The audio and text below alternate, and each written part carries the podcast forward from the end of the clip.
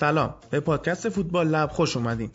پادکستی که من هادی نوری با همکاری چند تا از دوستام هر هفته توش لیگای مهم اروپایی از جمله انگلستان، اسپانیا و ایتالیا رو زیر ذره بین خودمون میبریم و تحلیل میکنیم.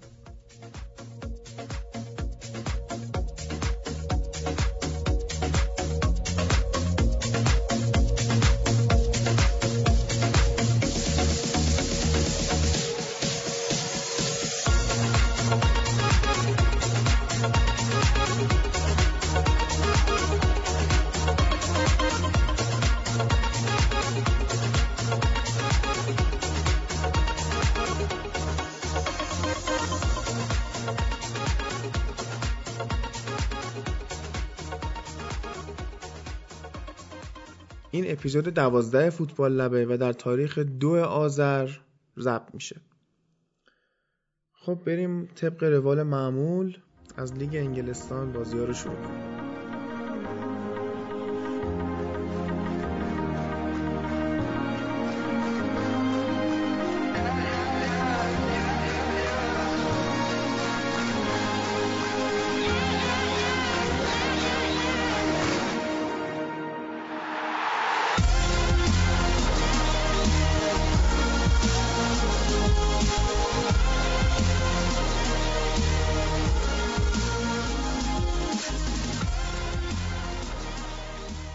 خب حسین بریم همون اول سراغ مین ایونت این هفته، دربی شهر منچستر.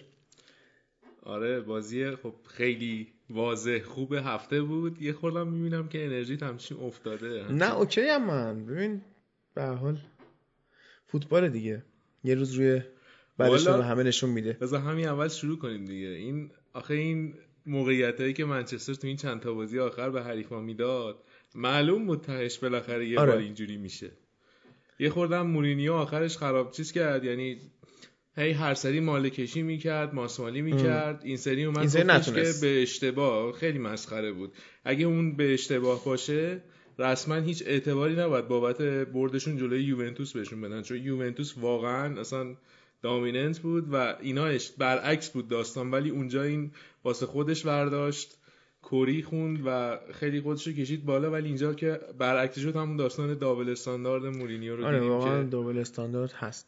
خب ببین آخه به هر حال تو این بازی یه مقدار زور یونایتد کم بود، نمیشه اینو کتمان کرد که. خب ببین پوگبا رو نداشت و خب خط هافبکی که از فلینیو ندارم. میدونی چرا؟ همش میگه که بهترین بازیکن منچستر فلینیه. خب پوگبا رو نداشت کی میگه؟ کچه مورینیو.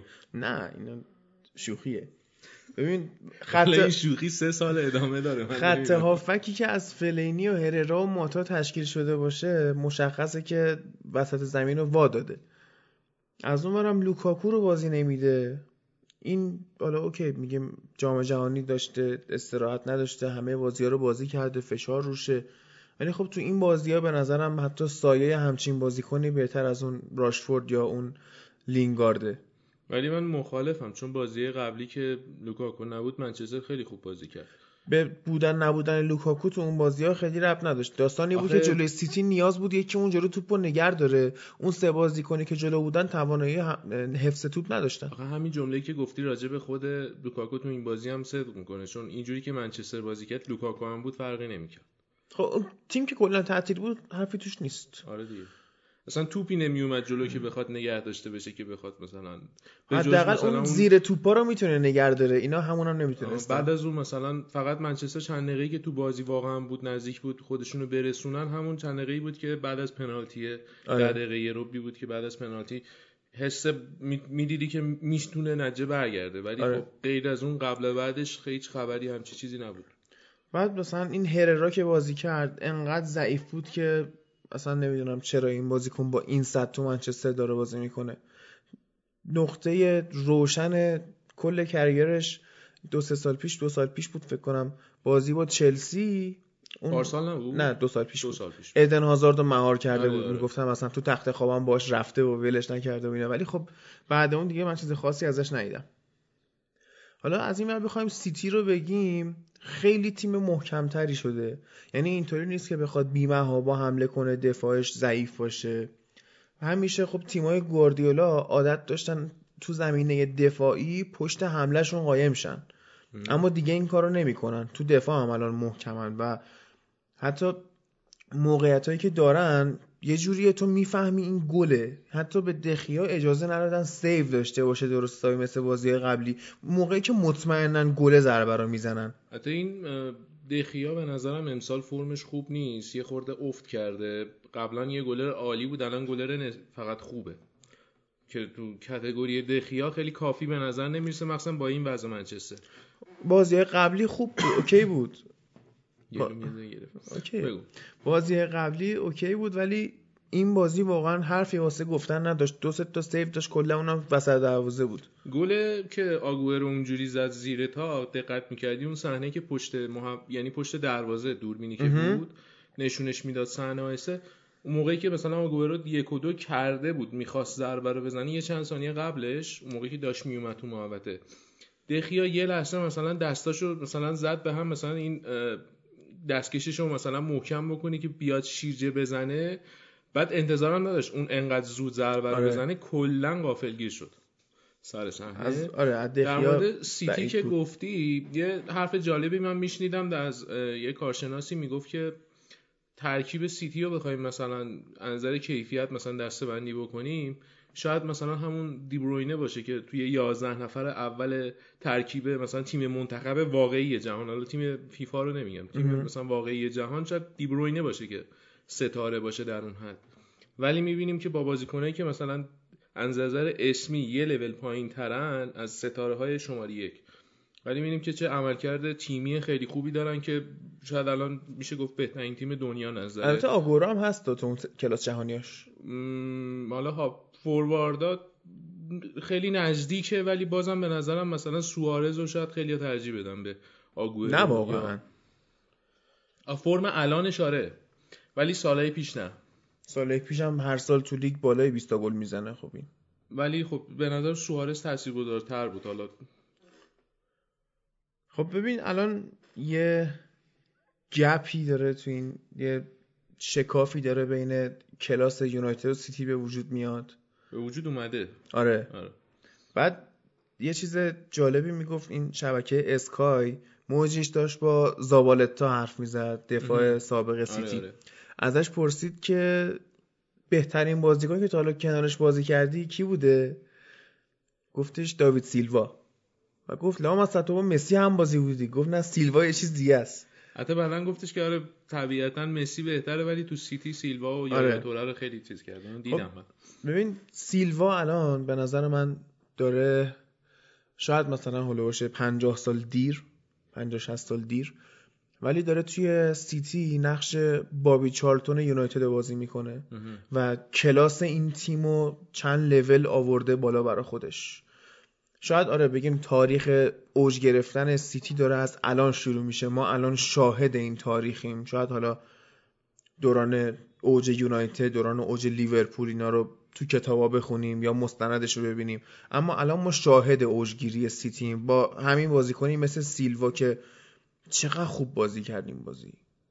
آره یه جمله جالبیه که این کارشناس راجبش میگفت این بود که مثل یه مربی تو زمین میمونه. آره. اونجا قشنگ داشت میگفت که به کی پاس بده، به بازیکن‌های دور و برشون، بعد خودش هم ریسک برمی‌داره موقعی که میخواد مثلا توی موقعیتی هست میتونه به دفاع کناری پاس بده، نه پاس میده تو عمق و موقعیت‌های خوبی هم درست کرد تو این بازی. گل سوم هم که دیدی دیگه. گل سوم آره 44 تا من چیزه داشتم در و دیوار نگاه می‌کردم اون وسطاش، یهو دیدم چه پاس تو عمقی دادن توی به ایلکای گوندوان. آره اینو حالا من گلشو هم توی چه تلگرام می‌ذارم، با آگوئرو عوضش کرد، هم توی هافک تونستش که بازم بیشتر بچربونه، همین که تونست این از اون مدلای عین رمزی و اینا که میزنن توی دفاع حریف که اونجا تونست کارو تموم کنه.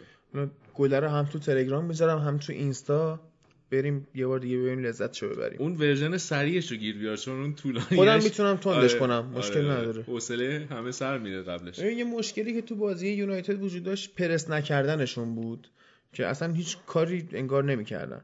بعد مثلا توی 12 دقیقه اول بازی سیتی 96 تا پاس داده بود، یونایتد 6 تا پاس. آره اونو شنیدم. اصلا آمار فاجعه است. اینو مورینیو اومد ربطش داد به خسته بودن ذهنی و بدنی اینا. خب یه ذره حق داره. یکم حق داره، ولی من در کل اونقدری که بتونم به خاطر این مستحق مثلا این هزار نظر بدونمش قبولش ندارم، چون جلوی یوونتوس و بورنموث هم حتی همین موقعیت‌ها رو می‌دیدیم که میدادن و منچستر خیلی پرس درستی انجام نمی‌داد. خب داستان اینه که تو اون بازی‌ها برگشتن به خاطر وجود عاملی مثل پوگبا. بیشتر به خاطر استفاده نکردن حریف از موقعیتاش بود تا پوگبا، چون اون اول بود که بعدن تونستن بازی رو بدوزن. آره. باز خودشون الان خب اینا نتونستن بازی رو برگردونن دیگه.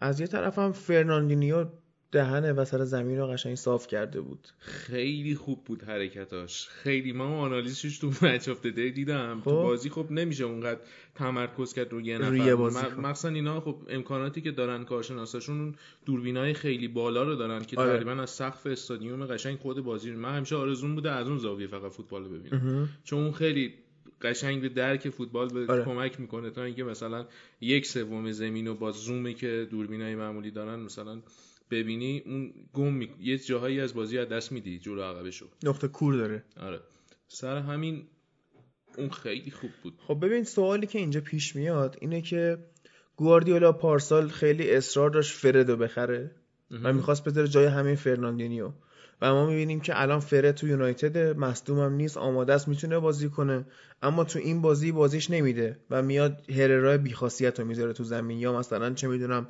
اون لینگارده که اصلا بدجور رو مخ منه کاری نداره. چیز بود دیگه اون سیستم منچستر اصلا تو این بازی نمیتونست اونجوری باشه که فرد بخواد کمک بکنه، چون خیلی داشتن پسیو بازی میکردن. و این هم که گفتی این نمیخواست جای اون بذاره، میخواست مثلا با این داشته باشه اونو که اینا رو با هم چرخشی بازی بده. آره 100%. ولی اونجوری به هر حال خب ببین میگم این بازیکن بود و استفاده نکرد، میتونست استفاده کنه، چون فرد خلاقیتو داره. شاید حالا میگیم تو نبوده پوگبا دو تا پاس رو به جلو میتونست بده فرد، ولی همونم نبود. با زیر نظر گواردیولا فرد از عملکرد اون شب فرناندینیو هم میتونست بهتر بازی کنه اونجا.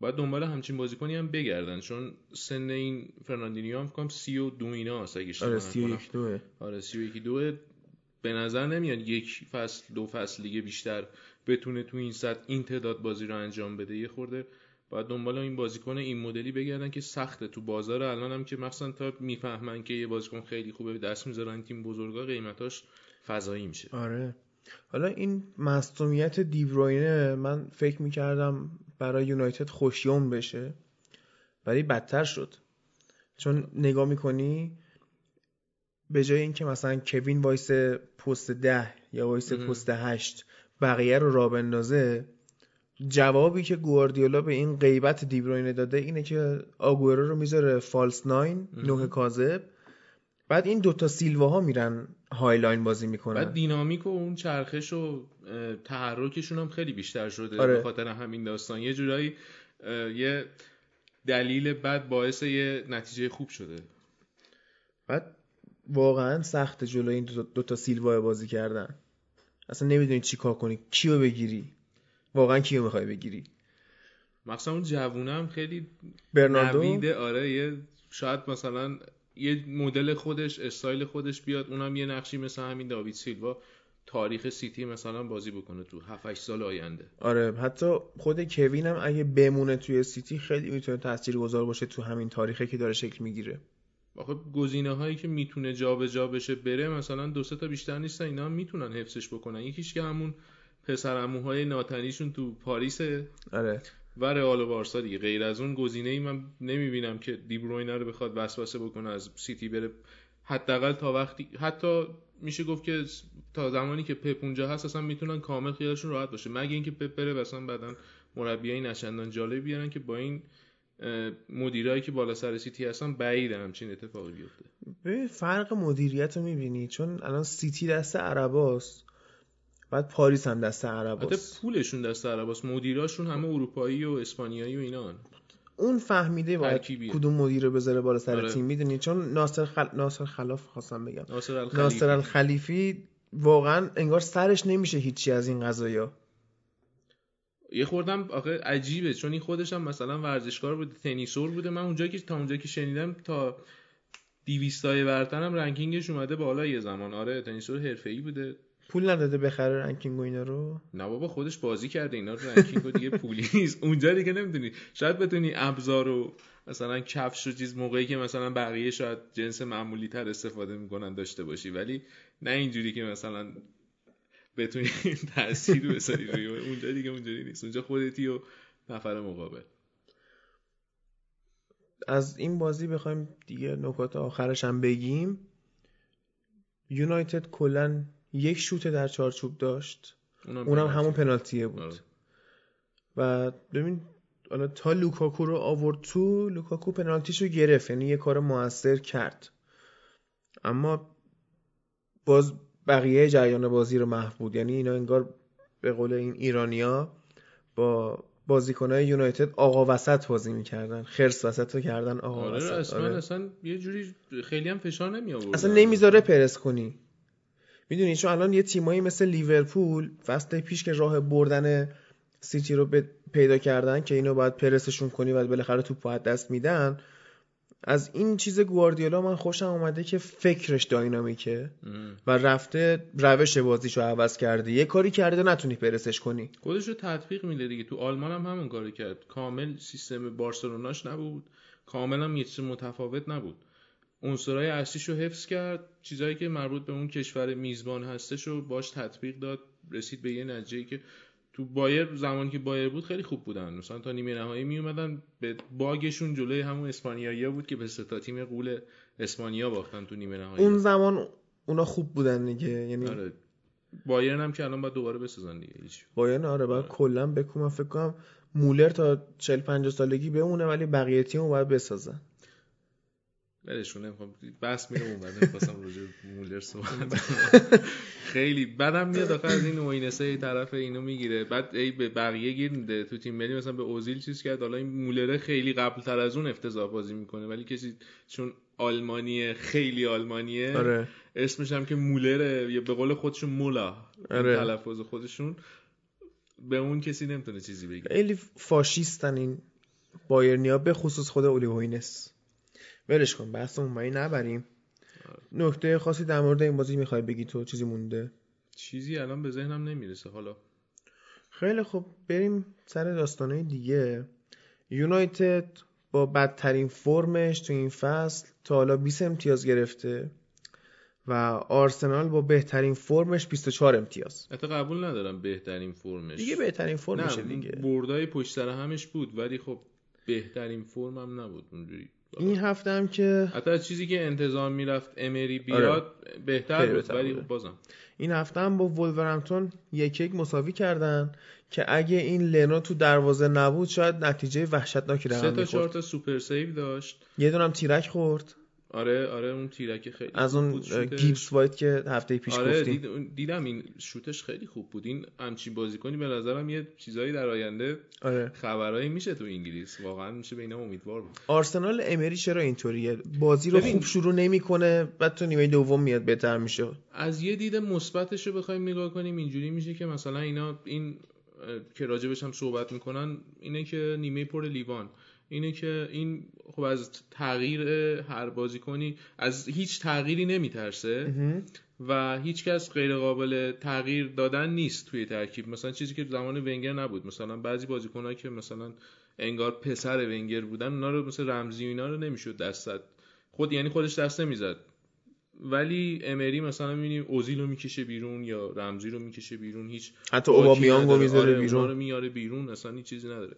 و آرسنال فکر کنم یه تیم دیگه هستش که به اندازه آرسنال تو نتیجه گرفتن تو نیمه اول بد بوده امسال تو لیگ برتر. فکر کنم این که این تیمای پایین جدول باشه، یا نمیدونم کدومه بعد، ولی نیمه دومش عالی بوده.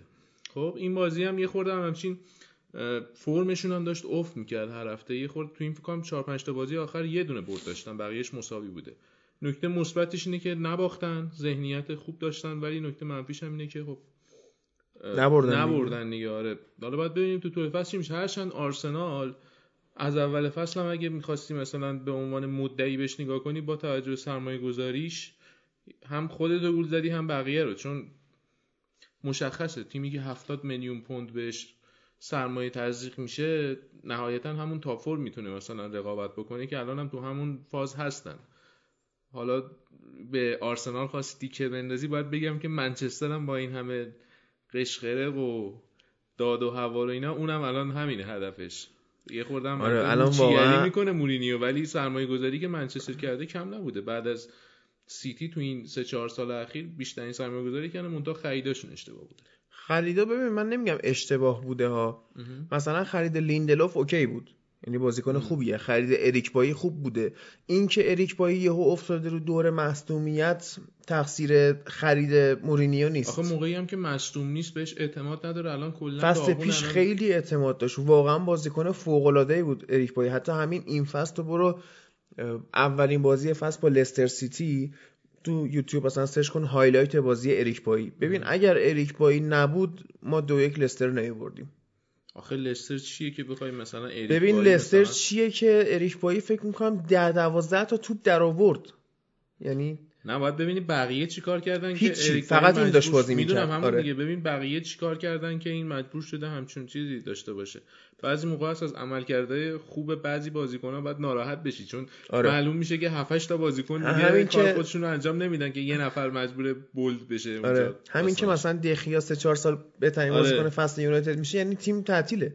آره یه آنالیزی بود این شبکه‌های آمریکایی راجع به تیم ملی خودشون، یه جمله‌ای گفتش یارو، اینا با یکی این کشورها بازی داشتن، دروازه‌بانشون بهترین بازیکن بود، جلوی ایتالیا فکر کنم بود بازیشون، همین بازی ملی دروازه‌بانشون بهترین بازیکن بود، ولی خب دقیقه‌های آخر گل خوردن باختن. یارو میگفت خیلی بده که دروازه‌بان بهترین بازیکن باشه، بدتر از اون اینه که آخرش هم ببازی. آره خب حالا اینم حکایت این جوریه. خب ببین دو سر داره دیگه، اگه دروازه‌بانت بهترین بازیکن باشه یا میشی مثل این جور تیم‌ها، یا میشی مثل اون دانمارکی که اشمایکل دروازه‌بانش بود و اومدن قهرمان یورو شدن. آخه اون یه باره این سائقه است، یه باره مثلا اون روش مثلا سیستم نیست بشه روش قاعده، بس اون یه استثناءه. حالا از این دروازه‌بانای خوب بخوایم بگیم الیسون دیگه تو لیورپول این فصل سیو زیاد نداشته، اما تو دلت بخواد کلینشیت جلوش هم که دفاعش صفره دیگه، بازی با پاش هم خوبه. این راجع به لیورپول صحبت کنیم. آره بریم چیز بریم بعدی. منتهای گیری که داشتش این بازی این بود که داوره توپره که این انداخت از گل آفساید اونو بزنن، این در حال حرکت بود. گلشون اگه وی یار بود احتمالاً اونو نگاه می‌کردن و گلش مردود می‌شد. ببین از یه سمت هم بخوای نگاه کنی، خب الان یه ذره چیز گفتی، یه جور گفتی مبهم شد قضیه، پشت انگار تعریفش کردی. داستان این شد که فولام یعنی میتروویچ اومد یه گل زد روی سانتر، بعد این آفساید شد. بعد بازیکنای فولام تا داشتن اعتراض میکردن آقا این داستان شد و آفساید نبود و چی شد و فلان و اینا، که آفساید هم بود. سر 9 ثانیه صلاح رفت گل زد. منتها خب الیسون اومد توپو بکاره پاس بده، این توپ کامل کاشته نشده بود، داشت قل می‌خورد میرفت. این مسئله‌ای که اینجا به وجود بیاد کاری نداریم داوری و اینا چی بودا، مسئله ذهنیت این دوتا تیمه که لیورپول فکرش تو بازی کردنه و فولام فکرش تو بازی کردن نیست واقعا. که بعد همین بازی همین آقای یوکانوویچ اخراج شد، کلودیو رانیری آوردن. اگه واقعا رانیری حالا توی همین 2 هفته فیفا دی به نظرم اگه قرار باشه فولام زنده بمونه برای موندن دیگه برتر، همین رانیری بود گزینش، چون اگه با اینم نشه دیگه با هیچ کس نمیشه. با بیگ سم هم میشد، هرچند من کلا از اون خوشم نمیاد. هرچند میگن که قبلش سراغ آرسن ونگر هم رفته بودم، ولی ونگر بعید میدونم تیمایی که بخواد دفاعی بازی بکنه رو بتونه خوب بچینه. اینا هم تیمشون خرج عمدش رو عقب زمین بوده، بازیکن جلوشون متوسطن، بعید میدونم سیستم ونگر رو بتونن بازیکن جلوشون خوبن دیگه. شرله هست، میتروویچ هست، بعد وقت نیست برای اون داستان. شاید اگه از اول فصل بود میشد، ولی الان نه. رانیری واقعا گزینه خوبیه واسه این کار. اگه تونسته باشه تو همین 2 هفته اون تاکتیکای خودش رو پیاده کنه، میتونیم الان بگیم فولام هم یه تیم قویه دیگه، اون شکلات سابق نیست که همه بیان ببرنش. نه قوی رو قبول ندارم، ولی شاید بتونه بمونه قوی. چرا میتونه یقه بگیره. حتی این بازی مهمشون این هفته دربی ته جدولیه عملاً که با ساوثهمپتون بازی دارن. آره اون بازی خیلی تعیین کننده است برای اینکه ادامه مسیر فصلشون چی جوری پیش میره. ساوثهمپتون هم خیلی اونم همون دوره است دیگه. بعد این خیلی دیگه بحثی که خیلی این هفته سر و صدا کرد، مثل اینکه حالا من بازی‌های تیم‌های ضعیف‌تر رو خلاصه‌شو ندیدم، ولی مثل اینکه این ساوثهمپتون ضرر کرده تو داوری.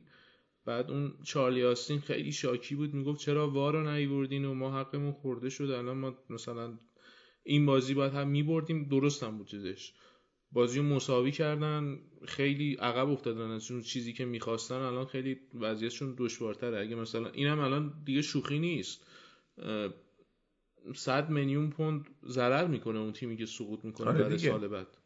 حتی رایگیری که شدش تو اجلاس چند وقت پیش قرار سال بعد وارو بیارن، ولی کاش زودتر چیز میکردن. حالا شاید به خاطر بیشتر فکر می‌کنم به خاطر این بود که داوراشون آماده ای داستان نبودن، فکر نمی‌کنن جام جهانی اینقدر مثبت دیدارو برگردونه که اینا مجبور بشن زیر فشار رسانه‌ای بخوان زودتر بیارن. جالب بود همیشه این تغییرات از انگلستان شروع می‌شد، ولی انگلستان آخریه. پارسال وینگر مسابقه کرد، گفته بود شما همیشه اولین کشوری بودین که چیزهای جدید فوتبال رو می آوردید و خیلی دوست داشتید چالش‌های جدید رو تجربه کنید، ولی الان برعکس شده، آخرین جایی یه ذره خوب نیست براتون. به انگلیسی‌ها گفت. یکی دو تا بازی دیگه هم بود که حالا چلسی با اورتون 0-0 مساوی کرد، تاتنهام هم که اومد تو زمین پالاس یکیش برد، بازی سختی بود، اما خب خیلی نکته تاکتیکی یا آماری خاصی نداره که بخوایم بگیم. بازی چلسی فقط این عملکرد فوق‌العاده نمیدونم 7-8 تا سیو داشتون پیکفورد، خیلی پیکفورد خیلی خوب بود. حالا یه بحثی هم هست، میگن امکان داره دخیا آخر فصل بره و پیکفورد اصلی ترین گزینه اومدن به منچستر. پیکفورد گلر خوبیه، ولی به نظرم اگه منچستر بخواد مثلا راه سیتی و لیورپول بره، خب این گزینه مناسبی نیست، چون بازی با پا نداره، بازی با پاش خوب نیست. بعد اگه مثلا اینا بخوان سنتی بازی بکنن، بازم مجبورن یه چند سال عقب بمونن خواسته، اون یه خورده داستان میشه.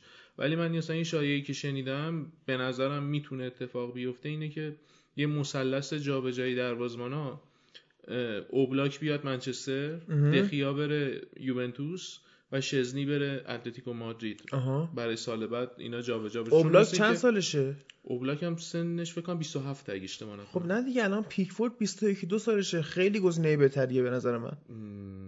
این جملت خیلی چیز عجیبیه، میتونه 10 سال دروازه‌بان باشه. اصلا اوبلاک خیلی ها میگن شاید الان بهترین دروازه‌بان جهانه، ولی چه جوری پیکفورد با این مقایسه؟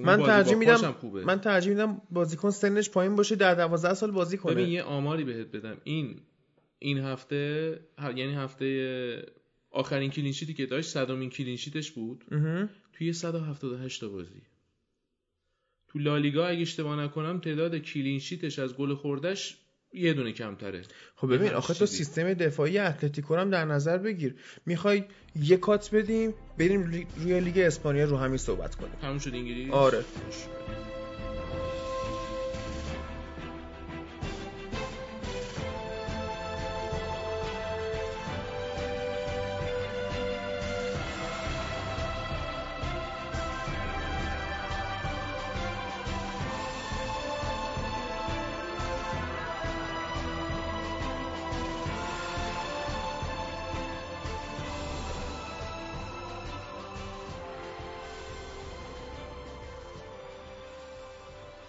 آقا اومدیم تو لالیگا، بگو حالا اوبلاکو بگو، مثل اینکه از اتاق فرمان گفتن 25 سالشه الان. حالا باشه سنش اتفاقا بهتر شد، این کیس منو قوی الان اوکی شد. بعد ولی واقعا من اصلا تو مخیلم نمیگنجه بخوایم مثلا اوبلاکو پیکفورد رو بزنیم روی ترازو، بعد پیکفورد رو بخوای بالاتر حساب بکنی، حتی اگه 27 هم بود بازم ترجیح هم سن پایینه. به هیچ آخه سن، ببین باشگاهی مثل منچستر یونایتد حالا 2 سال کمتر یه بازیکنیو داشته باشه، خب الان واقعا نیاز داره. پولش بعید میدونم خیلی مشکل خاصی برای این تیم ایجاد بکنه. نه اصلا بحث پولی نیست، واقعا الان هم بازیکنای با تجربه و کلاس جهانی بیشتر نیاز داره تا بازیکن جوون آینده دار. خود دخیا افت کرده، خط دفاع منچستر آمارش بدتر شده، چون سالهای پیش دخیا بود نفر اول دیگه. خب ببین حالا از این من ناکنی، سیستم اتلتیکو هم هست که دفاعی باعث میشه اینا گل نخورن و کلین شیت کنن. درسته، ولی بالاخره یه بخش سیوای اوبلاکو اگه ببینید دیدم، یه سری سیواشو دیدم نا که اصلا تو این چند سال اخیر یعنی یه جورایی میشه گفتش که قطعاً کسی نمیتونه اینو از 5 تا گلر برتر دنیا پایین‌تر بدونه.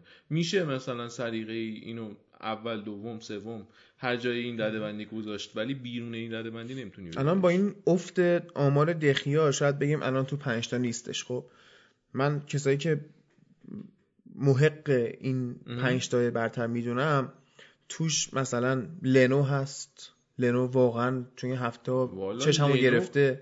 آره خیلی خوب بوده. پیترشک هم نیمکت نشین کرد. ولی نکته اصلیش اینه که گلر 4م آلمانه، یعنی یه نفر مصدوم میشه میره اونجا. بعد مثلا الیسون هست، خود ادرسون هست. ادرسون از نظر سیوی تعطیله ها، اما از نظر اینکه واقعا یه دروازه‌بانی که انگار کاراکتر داره، شخصیت داره، خوشم میاد ازش. یه نکته که یادم رفت توی انگلیس بگم راجع به بازی سیتی، همین ادرسون بود که یه پنالتی احمقانه داد. تو بازی قبلش هم همین کارو کرد. من کلا نفهمیدم چرا اومد بیرون اونجا، دلیلی نداشت. چون منچستر لوکاکو که همین گل خالیش هم میزنه بیرون از زاویه بسته، مگه میخواد چیکار بکنه تو اونجا؟ روش خطا میکنی، چه اصراری داری حتما پای بازی میتونه اصلا خطا نکنه. اونو نفهمیدم کلا. اتلتیک بریم راجع به همون. آره حالا تو دروازه‌بانا رو میگفتم مثلا اوبلاک خوبه، ترشتگن هم تو میگی خوبه، ولی این هفته مثلا اینکه این هفته یه گل بد خورد. ولی تو همین بازی هم 2-3 تا سیو خیلی خوب داشتش که بالاخره پیش میاد یه گل بد برای همه. خود دخیام مثلا گل بد میخوره. قبل اینکه بریم سراغ بازی اتلتیکو، یه نکته، تو الان نویه رو تو این 5 تا میدونی؟ الان نه، از اون موقعی که مصدوم شده نه، الان نیستش. واقعا از چیز رفته بیرون. تو خود بایرن هم آمارش تقریبا فکر کنم من به ازای 1.5 شوتی که به سمت دروازش تو چارچوب بوده گل خورده. من از 2014 به بعد نمیدونمش. نه من بعد از این بعد از اون بازی رئال که پاش شکست، هی اومد هی مصدوم شد، از اون موقع به بعد ند. ولی تا همون بازی میشد جزو 2-3 نفر اول حسابش کرد به نظر من. اوکی بریم اتلتیکو مادرید. با اتلتیکو این هفته 3-2 بردش تو ورشگاه خودش بیلبائو رو. 2 بار عقب افتادن، برگشتن به بازی. بعد نقطه خیلی مهم این بازی مصدومیت گودین بود سر اون گلی که گل دوم بود. آره گل دومی که از بیلبائو خوردن، پشت دفاع یه دونه توپ انداختن، بعد اون بازیکن سرعتشون ویلیامز با سرعت خیلی خوب اومد از گودین یه جوری رد شد که انگار مثلا این گودین بازیکن این پیشکسوتانه، این مثلا بازیکن جوون الان داره بازی میکنه، مثلا یه همچین فرقی داشت سرعتشون. هر کاری کرد نرسید. پاشم انگار اون پشت عضلش پاره شد، گرفت، قشنگ معلوم بود اونجا مصدوم شد. نرسید. ولی همین گودین دقیقه 93 روی کاشته پاسی که دادن روی خط دروازه زد تو گل. 3-2 بردن بازی، برگردوندن. خیلی دراماتیک تموم شد بازیشون. بازی بعدی میرسه به بازی یا مصدوم شد نمیدونم، بابرم چک کنم، خودتون چک کنید دیگه. چون بعد ولی کلا یه جورایی الان گودین شده نماد اتلتیکو. این جنگیدنش تو این بازی خیلی تمجید و تعریف و تمجید زیادی ازش داشت. بعد فراموش نکنیم که اتلتیکو خیلی نزدیکه به بارسا تو جدول. فکر کنم 1 امتیاز یا 3 امتیاز عقبن، خیلی نزدیکن. اینا همه اینا در حالیه که دیوگو کاستا از 5 فوریه تا الان تو لیگ گل نزده. نه بابا. آره. هنوزم گل نزده. گریزمن هم فکر کنم امسال 1 گل 2 گل بیشتر نزده. خیلی آمارش افتضاحه. فعلا هنوز میگم اینا که هنوز شروع نکردن. این گلا رو کی زد؟ 3 تا گل.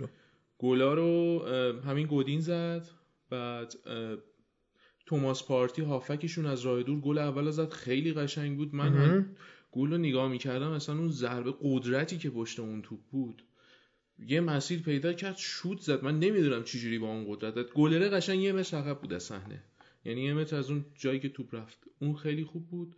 گل دومشون الان یادم رفته ولی الان چک میکنم. آره یه دقیقه نگاه کن بگی، شاید بگم چجوری گل زد، بگی کی زده یادم میاد. 1 امتیاز هم اختلاف دارن. آره 1 امتیاز. گل دومی کی زده؟ 3 تا تیم 23 امتیازی هست. رودری. آها آره این رودری همونیه که گفتم به عنوان سبک بازیش مثل بوسکتسه. برای جایگزینی گابی آوردنش. آها. بعد اولین گلش هم زد برای اتلتیکو تو لیگ، اونم مساوی کردن تو بازی. گل آخرم که گودین بود. نکست مچ اتلتیکو با بارسلونا. آره این هفته با بارسا بازی دارن توی خونه‌شونه، توی نیوکمپ یا نه تو خونه اتلتیکو. این بازی هم میزبان بود اتلتیکو، پس 2 تا بازی پشت سر هم میزبان. بعد اتلتی هر جوری بود این بازی رو برد.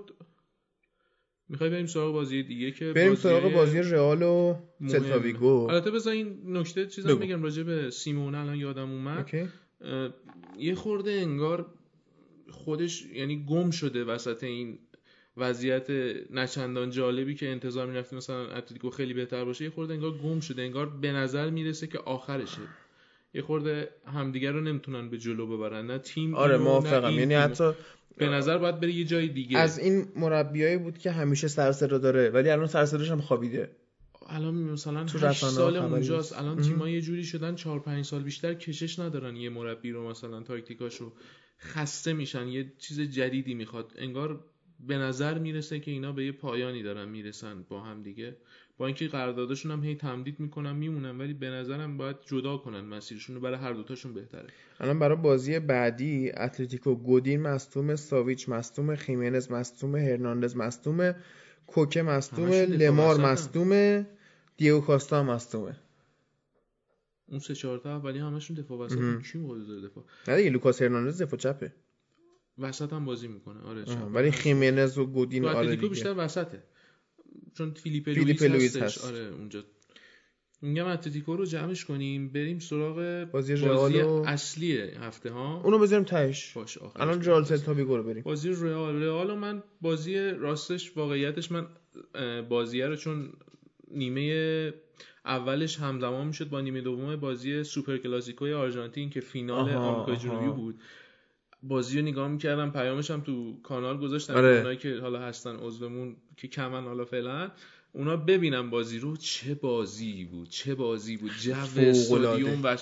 من بابام ندیده بود این بازی، منم خودم ندیده بودم، ولی من حالا یه کلیپای چیزایی دیده بودم، یه ذهنیتی داشتم، میگفت اینا چی ان چرا اینا اینجوریه، خیلی خوبه جو ورزشکاشون، عجیب غریب بود بازیشون. پس ندیدی بازیو؟ نیمه دومش رو دیدم یعنی آره، بعد نیمه اولش رو بعدن دانلود کردم دیدم. بازی این بازی خیلی بازی سختی بود، بعد از اون سه تا بازی اولی که رئال داشت با سولاری آسون بودن، بردن بازی‌ها رو، خیلی شاید اگه مربی نداشتن هم باید می‌بردن اونا رو. آره. ولی این بازی کلیدی بود. الانم مثلا رئال فکر کنم 12 تا مصدوم داره، بازیکن‌های اصلیش هم هستن بیشترش. با این حال رئال خوب بود، جنگید با سلتا ویگویی که تو زمین خودش همیشه سخت بوده برای رئال، یکی از پایین‌ترین درصدا رو داره رئال برای بردن توی اون زمین، یه خورده درصد بردش پایینه، 44% بازی اونجا رو برده توی لیگ اشتباه نکنم. اوکی. بعد همیشه اونجا دردسر داشته توی این چند سال، یعنی از قدیم. بعد بازی سختی بود، از این امتحان سالم بیرون اومد، هرچند خوش شانس هم بود، توپ تیر دروازه‌ش هم خورد، برعکس چیزی که قبلا مثلا زمان لوپتگی رئال هی میزد به تیر نمیبرد، اینجا خوش شانسی هم میاره، مثلا اون بازی هفته قبل هم بود فکر کنم 2 تیر خوردن از پشت محوطه و تو بازی موندن و بردن. اینجا ولی خوش شانس هم بود که یه صحنه بود همون اوایل بازی، کاسمیرو که مصدوم شد خیلی تکل بدی زدن روش که حتی فکر کنم برای بازی بعدی هم نیستش. یه چند دقیقه منتظر بود که سبایوس گرم بکنه بیاد تو، این یه خوردم شاکی شده بود از نیمکت، میگفت تعویض کنید دیگه. تو اون فاصله که این اومد تعویض شد همون صحنه کرنر شد و اون کرنر رو اینا یه مدافعشون خیلی خوب اومد رو سر راموس، با اینکه راموس اشتباهی هم نکرده بود ولی اون بهتر از اون تو اون صحنه بود، رو سر راموس هد زد و توپش خورد به تیر و خیلی خوش شانسوار جمع کردن از جلوی دروازه، زدن دوباره به بیرون و کرنر شد. ولی راموس روی گل اول سلتا ویگو اشتباه داشت تو یارگیری. آره خب راموس توی دفاع اشتباه‌های مثلا الانم که سنش داره بالاتر میره اشتباهش هی داره بیشتر میشه، ولی تو خط حمله من اون روز اینجا خوندم که آمار گل کردن پنالتیش تو این بازی هم که یه بازم پاننکا زد پنالتیشو به سبک پاننکا زد 80% پنالتیاشو گل کرده که از مسی هم آمارش بهتره، مسی کام 70 چند تا کلا پنالتی زده، 20مین پنالتیش بود، 20مین پنالتیش بود فکر کنم 80% 16 تا میشه دیگه. آره بود که گل زد. آره بعد از اون پنالتی معروفش جلو بایر مونیخ تو 2012 که زد تو آسمون و خیلی ترولش کردن، بعد از اون رفت تمرین کرد. آره. همون سال 2012 تو یورو چیپ زد و از اون موقع به بعد شده یکی از پنالتی زنای مهم هم اسپانیا هم رئال مادرید. حالا گفتم که سبایوس اومد جای کاسمیرو. سبایوس معمولا پستش مثلا پست 8ه، خب یعنی باکس تو باکس و ایناست، ولی اینجا چون رئال هم اینقدر مصدوم و اینا داشت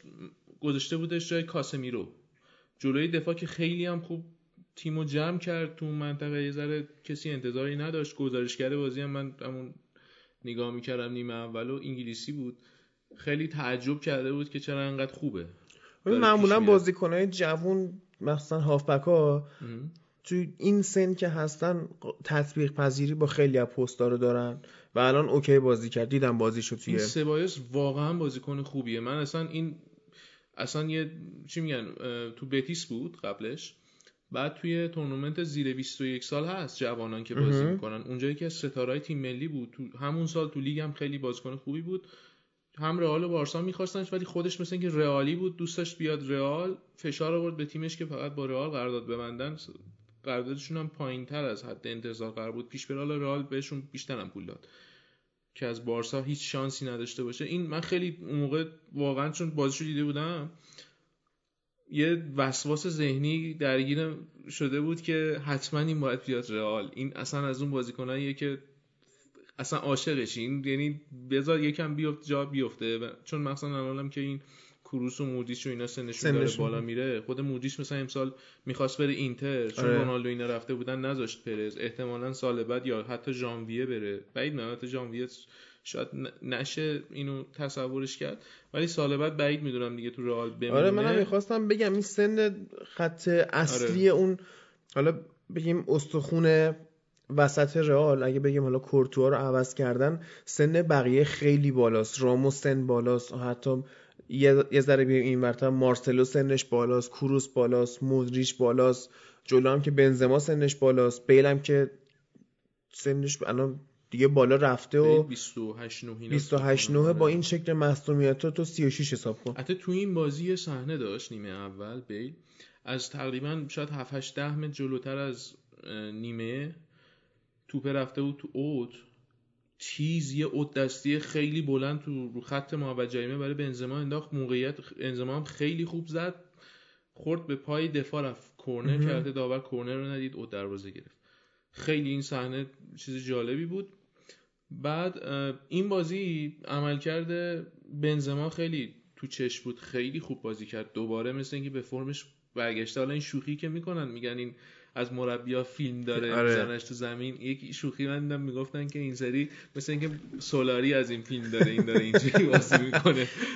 بعد اینم حالا بعد از یه چند تا بازی داره فرم افت کرده بود، مصدوم شد، الان که دوباره برگشته مثل اینکه دوباره خوبه، هرچند نمیشه روش برای طول فصل همچین حسابی کرد که اینجوری کامل بازی بکنه، ولی موقعی که خوبه واقعا قابل توجه بازی میکنه. این بازی هم 2 تا گل زد که هرچند گل دومش خورد به صورت دفاع بعد از تیرک به اسم دفاع ثبت شد، گل به اسم این نشد.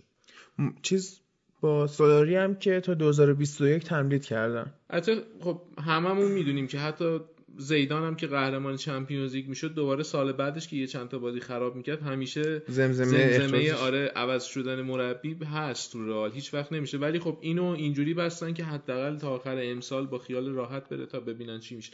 خیلی ها میگن که تا آخر فصل سولاری هست که تا بعدش یه آرژانتینی دیگه به اسم پوچتینو رو بتونه پرس تابستون بیاره به رئال. ما حالا چون واسه این بازیای لیگ ملت‌های اروپا خیلی نمیخوایم وقت بذاریم تو پادکست، چیزی پیش بیاد توی بازی ملی اگه مثلا نکته باشه لای همین باشگاهی میگیم. این کورتوا انگار که واقعا مثلا رفته پرسپولیس و بیرانوند رفته رئال و بلژیک و اینا، چجوری داره گل میخوره اینا. ولی اون بازی رو من نیمه دومش رو دیدم، بازی بلژیک و سوئیس رو، حالا یه گذری می‌زنم بعد دوباره برمیگردیم سر رئال. این که بیشتر حالا هرچند این خیلی نتونست جلوی اون فاجعه رو بگیره، ولی بیشتر به نظر سیستم دفاعی تیم مشکل داشت تا کورتوا. بلژیک هرچی داره مربی نداره دیگه قشنگ، آخه فقط هم مربی نیست این، آخه اینا به نظرم ذهنیت کل تیمشون یه چیزی کم داره. خب مربیه که ذهنیت رو تزریق میکنه. آره ولی خب ببین تو تیم ملی شما بازی کمی هست اونجا، بیشتر خود بازیکناست تا یه حدی. حتی خود مثلا پپ یه جمله داشت میگفتش که پارسال گفته بود فکر کنم، خیلی هم میگفتن که تو مثلا ترکوندی و تیمو مثلا اینجوری کردی تو فلان کردی، اومد خودشو کشید کنار گفتش که اصل داستان بازیکنای تو زمینن، ما فقط بهشون چیز میکنیم، این مهمترین عنصر خوب بازیکن تیم خود اونان تو زمین، اون ذهنیت و اینا، ما عنصر ثانویه هستیم که کمک میکنیم به اینا، مهمترین چیز همونان. این تو بلژیک هم به نظرم ذهنیتشون خوب نیست، یه چیزی مثل اون قدرت رهبری مثل مثلا آدمایی مثل جرارد، مثل راموس، مثل مثلا بازیکن‌های آره لامپارد و فردیناند، آره اسکولز و اینجور چیزا، همه انگلیسی‌ها رهبرا می‌بینی. راموس آره راموس اگه نبود که رئال این سالا اینجوری چیز نمی‌شد. آره قبول دارم. آره میگم از اینجور آدما این کم داره همچی چیزی رو. مثلا کمپانی به نظر کمپانی بیشتر در حد سرکارگره به اون رسش. یه رهبر نایسه تا اینکه بخواد مثلا یه رهبری ملت. فرتونگن بیشتر میتونه باشه. حالا یه سه حاشیه یادم افتاد راجع به کمپانی، مثل اینکه پدرش شهردار شده بود توی یه منطقه‌ای از بروکسل اگه اشتباه نکنم، که اولین شهردار رنگین پوست اونجا کلا تو بلژیک بود. مبارکشون باشه. میگم از بلژیک بیام اونجا با رئال بگیم. بریم رئال که حالا تو ال کلاسیکو هم 5 تا گل خوردش آقای کورتوا. این بازی هم که گل خورد دیگه. این بازی گلی که خوردش مثلا گل دوم خب به دفاع به همون سبایوس خوردش، منحرف شد، رفت اونور اون تقصیر نداشت. گل اولم واقعا گل قشنگی بود. پشت دفاع انداختن عین همون تقریبا یه ورژنی از همون گل بنزما، گل اول بنزما به سلتا بود. یه کوچولو ظرافتش کمتر از اون بود ولی اینم گل قشنگی بود. بنزما واقعا گل فوق‌العاده زد. مودریچ پشت دفاع انداخت، استوب زاویه یعنی اونجایی که توپ جا خالی داشت همون رو زد تو گل. اودریازالا دفاع راست دیگه. آره. چند سالشه؟ نه چند قیمت چند با آنتونیو والنسیا میخوام جایگزینش کنم. نه اینو تازه گرفتم و حالا هست اینجا و خیلی خوب بازی کرد. یه مشکلی که به لوپتگی ایراد می‌گرفتن این بود که بازیکن‌ها رو به برعکس دلیلی که گفتم قبلا هم مثلا اینا آورده بودن جوونا رو خوب بازی بگیره، ولی این چون مثلا جاپاش محکم نبود می‌ترسید دیگه. آره اون ترسه بهش غلبه کرد. بعد سر همین مثلا راضی بود ناچو رو بذاره دفاع چپ، ولی مثلا رگیلون که خیلی هم خوب بازی کرده مثلا تو فاز هجومی اینو نمیذاشتش، یا مثلا دفاع راست هم همون ناچو رو دوباره میذاشت، ولی اوردیوزولا که خیلی بازیکن خوبی بود موقعی که مصدوم یک دو تا بازیشو مصدوم شد نتونست بذاره، ولی بعدن هم که مصدوم نبود دیدیم نه اعتقاد نداره مثلا اینکه اونقدر، هرچند تو خود تیم ملی اسپانیا اینو بازی میداد اونجا خوبم بودش موقعی که کارواخال نبود. الانم کارواخال چند هفته است مصدومه. اینا فعلا خوب بازی کردن. یه دونه پنالتی گرفت اوردیوزولا تو این بازی که راموس چیپ زد، اون پاننکایی زد که خود پاننکا گفته که بهترین کسی که این مدلی میزنه الان تو فوتبال همین راموسه. من خیلی دوستم پنالتی تمرین کرده دیگه خلاصه. اما بریم از همون چیزایی که میگفتم اون روحیه رهبری و باور به خود که آره رئالو کشیده بالا، در کنار هم تونستن سالهای فوق‌العاده‌ای که حتما این یکی از بهترین دوره‌های تاریخ رئال یاد میشه بعدن که خب 4 سال توی آره. 4 بار تو 5 سال تونستن قهرمان اروپا. من اون 5 سال اولی که قهرمان اروپا شدن واسش اعتباری قائل نیستم، ولی این 4 سال آره. آها اونو آره. اون حالا اون موقع خب طبیعی بود چون سنتی بود قدرتا. مثلا رئال هم خیلی سالاش مثلا حتی تو لیگ هم قهرمان نمیشد، مثلا به خاطر قهرمانیش تو چمپیونز لیگ سال بعدش تأمین آره. داشت. خب و یه عاملی هم که حالا شاید خیلی‌ها ندونن 10 سال قبلش دهه مثلا 40 بارسلونا خیلی قوی بود. برید الان تو ویکی‌پدیا سال‌های قهرمانی بارسا ببینید، تو اون دهه می‌بینیم بارسا شاید مثلا 5 6 تا اینا قهرمان شده تو لیگ. خب که خب خیلی چیز قابل توجهیه. بیلبائو هم خیلی قوی بود. شانس اینا مثلا چمپیونز لیگ دیرتر چیز شد. شاید اگه مثلا 10 سال زودتر بود بارسلونا هم 3 4 تا چمپیونز لیگ بیشتر داشت. بریم بالا گفتی بارسلونا، بریم سر بارسلونا و بتیس که چقدر جذاب بود. ما هفته پیش گفتیم این بیتیس و سلتا ویگو با هم بازی کردن، گفتم اینا گربه سیاه این آره، آره. خیلی نوستالژیک کردن طرفدار فوتبال و قدیمیای که خیلی لالیگا رو دوست داشتن از قدیم دنبال می‌کردن. این مربی بیتیس توی به قول این اونوریا اسپاتلایت تو زیر نور توجه‌های رسانه‌ها رفتش که خیلی جدیدن بولد شده. خیلی الان یه جوی هست که اینو دوست دارن که بیاد مربی بعدی بارسا بشه. همین الان اگه مثلا میشد جابجا کرد مثلا مربی بارسا رو مربی آورد مطمئنا سراغ این میرفتن، چون خیلی به صورت خیلی خودش رو رها کرده توی مکتب کرویف. خیلی دوست داره اونو، یکی از آرزوهاش این بوده که زیر نظر اون میتونسته بازی کنه که خب نتونسته تو اون زمان این داستان براش اتفاق بیفته و اولین مربی شد که توی 10 سال اخیر تونسته تو نیوکمپ و برنابئو ببره تو لیگ.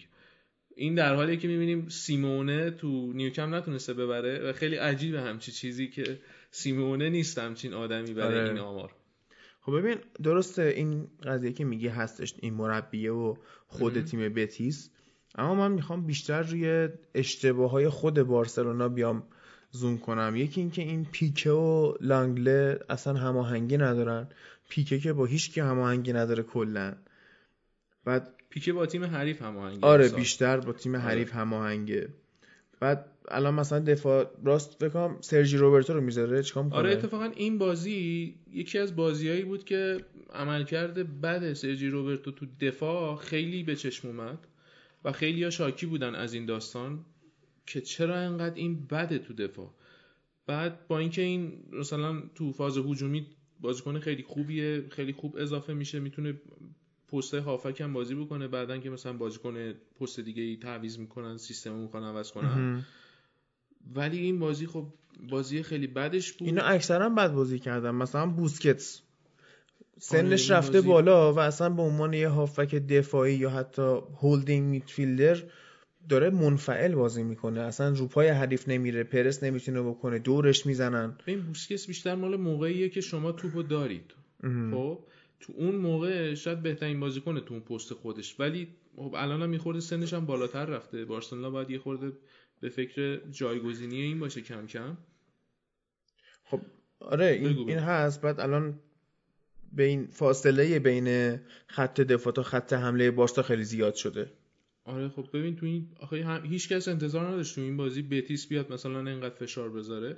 تو نیمه اول بازی 2-0 تموم شد، ولی اگه مثلا حتی خلاصه بازی رو ببینید موقعیتاشو قشنگ 4-5 هم میتونست باشه اگه آره میشد، نمیشد تعجب کرد از روند بازی. آقای ترشتگن هم که رو گل سوم آره گل اشتباه کاریوسی خورد. آره بعد خیلی تعجب کرد، هرچند تو همین بازی 2-3 تا سیو خیلی خوب داشتش که نتیجه رو نداشت بدتر از این بشه. الان با این آقای والورده حالا شاید اوکی سن بازیکن‌ها رفته بالا یا شما حتی مثلا ژاوی اینیستا رو از دست دادی، اما به نظرم این دهه‌ای که بهش میگفتن دهه اسپانیایی‌ها الان که رئال باید بکوبه از اول یه دور بسازه، بارسا هم اون اوجش رئال چند تا ستاره مکمل میخواد. آره. بیسشو داره نه دیگه. آره. چرا همین سبایوس و آره بازیکن، ولی خب به هر حال باید از اول بسازه. یعنی ما دیگه نمیتونیم رو بودن کوروس و مودریچ و بنزما و فلان این حساب کنیم. گفتم اون ستون فقرات تیم تعطیله. از این ور بارسلونا هم بعد اون از سال 2008 تا حالا بگیم 2015 تو اون برهه‌ای که خیلی خوب بود، الان داریم ما اضمحلالش رو مشاهده میکنیم که ته بازی‌ها به فوتبال علی پروینی رو میارن، پیکر رو میفرستن جلو هد بزنه، فلینی کاری میکنن. والورده خیلی شاکی شد ازش چون این رفته بود جلو، خودش رفته بود، یعنی خودش مثل این که رفته بود جلو به راکیتیچ گفته بود تو عقب‌تر وایسه جای منو پر کن. بعد یه صحنه بتیس ضد حمله زد، راکیتیچ مجبور شد تک بزنه، کارت دوم گرفت، دقیقه 80 اینا اخراج شد. خب که باعث شد بارسا نتونه بازی، شاید اگه اون اتفاق نمیافتاد میتونستن مساوی بکنن، شانسش هم داشتن. بعد حالا یه آشیه‌ای که توی این بازی بود دمبله بود که این بازی از لیست خط خورد به خاطر اینکه شب قبلش نشسته با رفیقش یعنی یه بازی هست رد دد ریدمشن رو بازی کرد. حالا من خیلی آدم اصلا گیمر نیستم، نمیدونی چی باید دست آره دید. حالا اونو نیاریم بس خیلی پرت میشه. بعد رفته صبحش بعد تمرین رو دیر رسیده سر همون خط خورد، بعد رفته بهونه آورده که من مشکل گوارشی داشتم.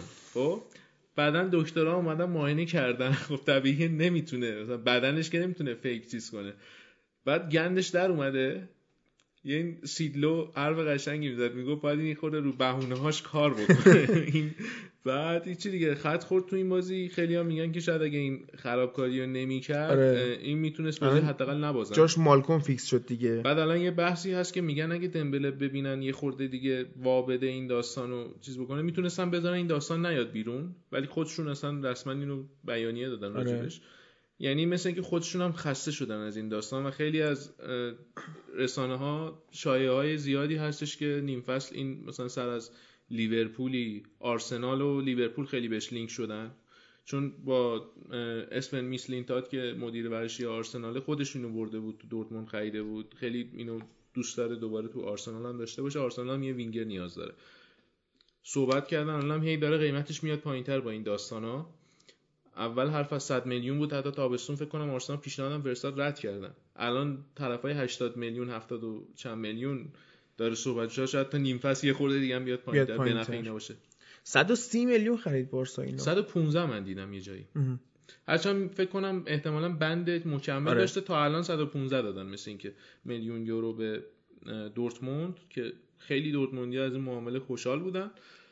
بعد حالا مسی دستش اوکی شد، اومد بازی کرد، دوتا هم گل زد. حالا یه چیز فانی، این توی تعطیلات ملی میگفتن که خب هم مسی نرفته بود تیم ملی، هم پوگبا، بعد اینا تو دبی هم دیگه رو تو رستوران این نصرت دیده بودن. آره خب که حالا مثلا پوگبا نشسته بود داشت این براش استیک درست میکنه، گذاشت دهنش و اینا، یه عکسی گرفته بودن این دوتا دارن با هم حرف میزنن، بعد حالا ترولش کرده بودن، براش دیالوگ نوشته بودن.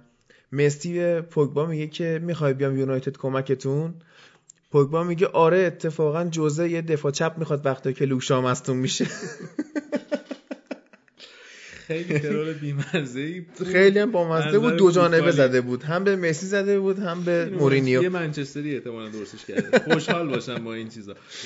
بعد آره این حالا چیزی میخواستم بگم، آرتور ملو رو جای ژاوی خریدن ولی اصلا یه چند تا بازی خیلی خوب بازی کرد، ولی خب چون تازه کاره، تازه اومده اروپا و اینا، هنوز خب اون ثبات لازمو نداره، ولی چند تا بازی واقعا خوب بازی کرد. اینا یه خورده حتی تعجب کردن از خوب بودنش، مثلا یه بازیش مثلا ال کلاسیکو بود. خب آره ببین تو ال کلاسیکو که رئال واقعا دچار بحران شده بود، اما تو این بازی که بارسا نیاز داشت آرتور ملو یه نقشی رو ایفا کنه، محو بود. نبردای تن به تن کلا فکر کنم یه دونه نبرد موفق داشت. بعد آمار نگاه نکردم، تعویضش کرد. آره تعویضش کرد، آرتور ویدال آورد و ویدال یه مقدار اومد کار کنه که اونم باز نشد که بشه. ویدال هم بهتر بود، ولی مشکل بارسا بزرگتر از این بود که یه نفر رو بخوای تو هدف انتقادات بذاری. این بازی مثلا وسط نیمه یه صحنه بود، موقعی که از راه رو دارن میان توی زمین، مسی و سوارز نشسته بودن رو پله، همدیگه رو داشتن نگاه میکردن، بعد تو افق زل زده بودن که چی کار داریم میکنیم ما اینجا، چرا انقدر همه چیز داره اشتباه پیش میره. یه نگاه گیجوارانه‌ای داشتیم مثلا میدیدی توی صورتشون، یه خورده عجیب بود. همچین چیزی از این دوتا تا حالا ندیده بودیم، انقدر سردرگم و مستاصل باشن نسبت به عملکرد تیمیشون. این باخت بارسا به بیتیس تو خونه بعد از 43 بازی اتفاق افتاد. آره میدونی چی بود اون بازی آخری که باخته بودن؟ اون بود؟ بازی که معروفی که ال کلاسیکو رئال اخراج شد، برگشت به بازی، برد 3-1. اون بازی بود. بعد حالا اینا اولین باره که 4 تا گل تو نیوکمپ خوردن بعد از 15 سال، بعد از که 15 اون سالم اونم فکر کنم بنیتز بود با والنسیا، همچین حرکتی زده بود که اینا رو برده بود.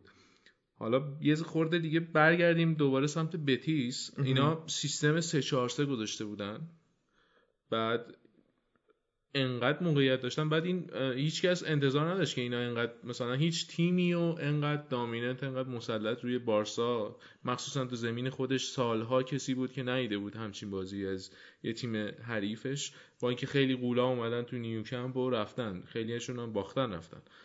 ولی خب این بازی این اگه اشتباه نکنم اسمش کیک TNS، حالا اسمش حالا خیلی مهم نیست، بیشتر خود عملکردش مهمتر از اسمشه. اینو یعنی قشنگ الان رسانه‌های اسپانیایی این هی دارن پریزش میکنن، سولاری آره تعریف میکنن و اینا. گفتیم هم که اولین مربی بودش که این هم تو نیوکمپ برد هم توی برنابئو. جالبیش اینجاست اینا امسال 5 تا گل بیشتر نزده بودن، تو این بازی 4 تا گل زدن. بازی قبلی بس اگه میگی انقدر خوبن چجوری فقط 5 تا؟ ببین میدونی چیه، پارسال که این مربی اومد خیلی خط حمله خوبی داشتن، شاید جالب ترین تیم بودن از نظر دیدن، مفرح ترین تیمی بودن که میشد پارسال از نظر سبک بازی تماشاشون کرد توی لالیگا. امسال تیمای حریف یه خورده دفاعی تر جلوشون گارد میگرفتن، یه خورده دردسر داشت واسهشون، یه خورده دوچار درگیری و اینا بودن با خودشون، نمیتونستن پیدا بکنن راهش رو. این بازی بارسلونا اون به قول علیفر نعمت بزرگ این پنیر سوئیسی بارسلونا تو خط دفاعی حفره هاش انقدر زیاد بود که اینا رو پیچه شده پنیر سوئیسی. آره دیگه الان خیلی پیکه افتضاح شده دیگه اصلا. بعد این بارسلونا قشنگ نیم فصل باید بره حتما دفاع بخره.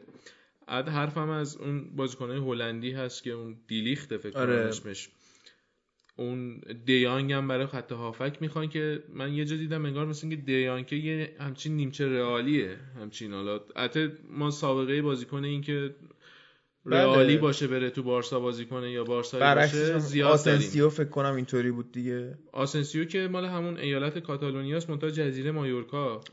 بعد نمونه‌های مثلا بازیکناشو بخوام بگم خود مثلا اینیستا رئالی بوده، تو رئال نتونست تست رد شد، بعدا رفت بارسلونا که خیلی به ضرر مادرید شد.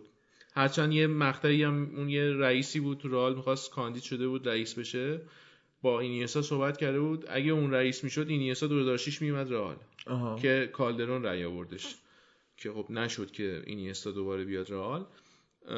یا مثلا خود بنزما، اوزیل، آلونسو اینا همه بارسایی بودن توی حالا بچگیشون یا قبلا، ولی خب اومدن تو رئال یا برعکسش هم تو رئال. توی بارسلونا اصلا اسطوره بارسلونا کرویف بچگیش رئالی بوده، مثلا طرفدار دی استفانو اینا بوده، ولی خب بعدن سر از بارسا در آورد به خاطر دلایل فنی و سیاسی. خیلی خب موافقی بریم سراغ ایتالیا. والا آره دیگه این چیز خاصی دیگه نمیبینم که مونده باشه از اسپانیا، فقط این که هفته بعد بازی خیلی خوبی داریم توی لالیگا که میشه راجبش خیلی صحبت کرد، اونم بازی بارسا و اتلتیکو. واقعا یه بازی که باید منتظر دیدنش بود، به نظرم بهترین بازی هفته است. خیلی خب حالا ما در مورد پیش بازی این هفته ته ایتالیا یه بخشی صحبت می‌کنیم، کلا بازی هفته پیش رو میگیم چی است داستان. خیلی خب بریم لیگ ایتالیا.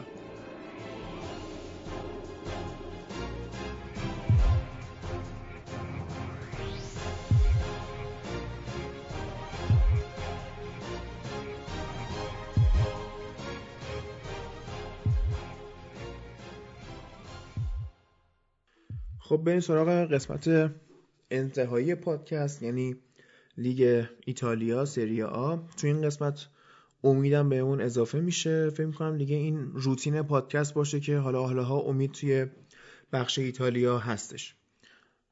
ایتالیا رو از همون مین ایونت شروع می‌کنیم یعنی بازی میلان و یوونتوس که یوونتوس همون طوری که پیش بینی میشد 2-0 میلانو برد. امید چی داری بگی در مورد این بازی؟ بازی نسبتا قابل قبولی بود، خیلی لذت داشت دیدن این بازی، چون اون چیزی که ما تو بازی دیدیم و ثمره بازی بود. این بازی تفاوت مهاجمین رو داشت به ما نشون میداد. شما هیگواین رو اگه دیده باشین بازی رو یه پنالتی خراب کرد، بعد اومد اون مسئله حاشیه‌ای سر یه خطای وسط زمین که گرفته بودن جر و بحث کرد با داور، اخراج شد، یعنی یه کارت زرد گرفت. بعد داور به خاطر اعتراضش یه قرمز مستقیم بهش داد، یعنی دابل کارت نشد. بعد این سیستم جدید آلگری تو یوونتوس خیلی جواب داده، دیبالا رو میاره به عنوان یه بازیکن آزاد که مداوم داره سویچ میکنه تو زمین میذاره و دیبالا پشت مهاجمین قرار میگیره تو سیستم 442 442 لوزی یا اینکه 433 میشه و مداوم این سه مهاجم سویچ میکنن به سمت‌های مختلف و این عملاً مدافعین حریفو گیج میکنه و به مشکل میخورن مدافعین. آره دیبالا میگم خیلی بازیکن خوبیه تا وقتی تداخل وظایف پیدا میکنه با یکی از بازیکن‌های دیگه، اون موقع است که اصلا گند زده میشه توش، یعنی اون بازیکن کلاس جهانی که ازش انتظار داریم یهو مثلا نزول پیدا میکنه در حد لینگارد میشه یهو در حد لینگارد. بعد این بازی هم خیلی خوب اومد خودشون نشون داد به عنوان یه فردی که میدونداری میکنه، وسط زمین رو جمع میکنه، میاد پاس میده، نفر اولیه که توپایی که از حریف گرفتن رو بهش پاس میدن برای پخش توپ. حتی دیدیم یه ضربه ایستگاهی اومد پشت توپ وایساد به تیره دروازه زد، جایی که شما کریستیانو رونالدو رو داری بیای ضربه ایستگاهی بزنی یه چیز خوبه، یعنی شما قبول کردن. حتی یه چیز رو بگم، این رونالدو تازه رفته یوونتوس، جاپاش محکم نیست به اندازه تیمای قبلیش، سر همین نمیتونه یه نفری و خود به خودی بیاد مثلا ضربه کاشته ها رو بزنه، مجبور تقسیم بکنه با بقیه. حالا از این سمتم که میگی توپایی که میگرفتن میدادن به دیبالا که پخش کنه، یکی از عاملاش توی این بازیه ملی بود که دوستمون مصدوم، پیانیش مصدوم شد. حالا معلومم نیست تا کی مصدوم باشه. من شدیداً امیدوارم که حداقل به این بازی چمپیونز لیگ با والنسیا نرسه، والنسیا بتونه یه مساوی بگیره. چی شده؟ حتی چیزه این والنسیا انقدر داغون هستش که بدون پیانیچ هم یوونتوس بتونه ببره، ولی خب والنسیا سلطان مساویه، شاید بتونه یه مساوی بگیره. آره.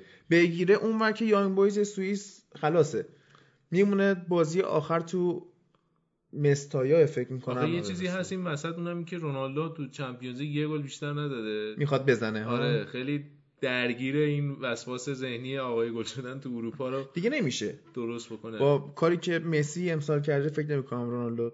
البته بستگی داره یوونتوس و بارسلونا تا چه مرحله‌ای برن بالا، باید دید اونو. ببین بیشترین گلای زده تو همین مرحله گروهیه و نصف گلاشون رو همین مسی و رونالدو بیشترش نصفش رو توی همین مرحله گروهی زدن. حالا این بازی هم این شکلی شد. میلان خب ببین واقعا زور نداره، یعنی با وجود این گتوزو، حالا یه صحبتی ما قبل ضبط می‌کردیم الان میتونیم بگیم که گتوزو حالت این مربیای سنتی، آره میان چک میزنن تیمو، یعنی اون وزنه بردارا میان میگن به اصطلاح کوچش میکنن یا حتی شارژش میکنن و شوک وارد میکنن و اینا. یه دونه بگو تعریف میکردی؟ یه چی دیگه میخواستم بگم که این با چک میشه یه لحظه مثلا درست کرد داستانو، ولی هر دقیقه که نمیشه چک زد، طرفو باید کلا از این دست به اون دست و از این سریال کمدیات شاید. نه این چیزا رو که میگفتی مربی زده تو گفتی. آره. مربی تیم ملی اون تو بازیای آسیایی بود فکر کنم، جهانی بوده. جهانی بود. آره مسابقات جهانی. یعنی از وزنه برداری سنگین وزنمون داره میره رو سکو که وزنه بزنه، وزنه سنگینی هم براش انتخاب کرده بودن. یه سیلیبش میزنه بنده خدا پرده گوشش پاره میشه. چند وقته پیش مسابقه کرده بود. حالا گتوزو هم الان داره پرده میلان رو پاره میکنه دیگه، پرده گوشش اومده. آره دیگه. خب میلان جدیدن خط هافبکش بعد مصدومیت لوکاس بیلیا و بوناونتورا تقسیم شده بین دو نفر، دوتا استاد باکایوکو و استاد کسیه. باکایوکو عالیه. باکایوکو بازی اولش که تو میلان انجام داد، هوادارهای چلسی ریخته بودن تو پیج اینستاگرام فکر کنم، اینستاگرام میلان، اینستاگرام رسمی میلان، اومده بودن معذرت خواهی میکردن از طرفدارای میلان. معذرت خواهی شخصیتاً انگلیسی‌ان سوژه کردم بابا، چی با شخصیتاً. لامپارد اونجا بوده. نه تا یه خورده بیشورم هستن، فکر می‌کنم سر بازی با پاریسشون بود دیگه، داستان کرده بودن تو مترو پاریس همین که آره همون رو می‌خواستم بگم، میگی با شخصیتن راه نمیدادن سیاهه رو، تازه خود یارو فرانسوی بود اینا انگلیسی بودن، یعنی مترو مال اوناست، یارو اون داره مالیات اونجا رو میده. به هر حال پیش میاد دیگه این داستانا. بله تو این وضعیت بی بازیکنی که میلان داره، یعنی از اول فصل بازیکنای مطرح کم داشت، مطرح خوب، الان به یه فاجعه خورده. فکر کنم 12 تا مصدوم داره، رومانیولی و تو این تعدیلات ملی هم چند تا دیگه، چالهانوغلو مصدوم شد، بوناونتورا چند ماه نیستش، بعد خودم رومانیولی مصدوم شد، کالابریا نیست، کسیه آره. یه مصدومیت جزئی داره، کالادرا دفاعشون، خود گتوزو باید لقشه بره تو زمین.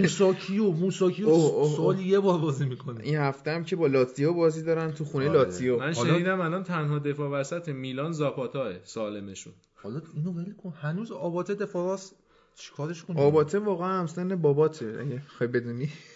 این تیکه‌ای بود که تو دبیرستان استفاده می‌کردن، هنوزم شما استفاده میشه. آره فقط شما استفاده می‌کنید.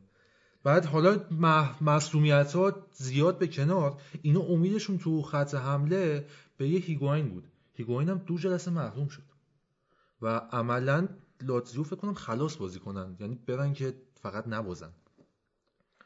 و جالبه میدونی الان دارم چک میکنم آباته 32 سالشه.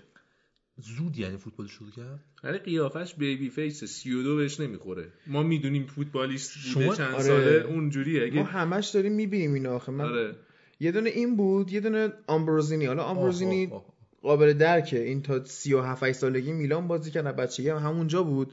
این اوکی، ولی من نمیدونم چرا هر چی فکر میکنم آباته هم یادم میاد. شاید مثلا چند سالگی شروع کرده میلان بازی کردن. نه اوایل خوب بود، از یه جایی به بعد که خود میلان کلا تیمش ضعیف شد اینم شخصیت واقعیشو نشون داد.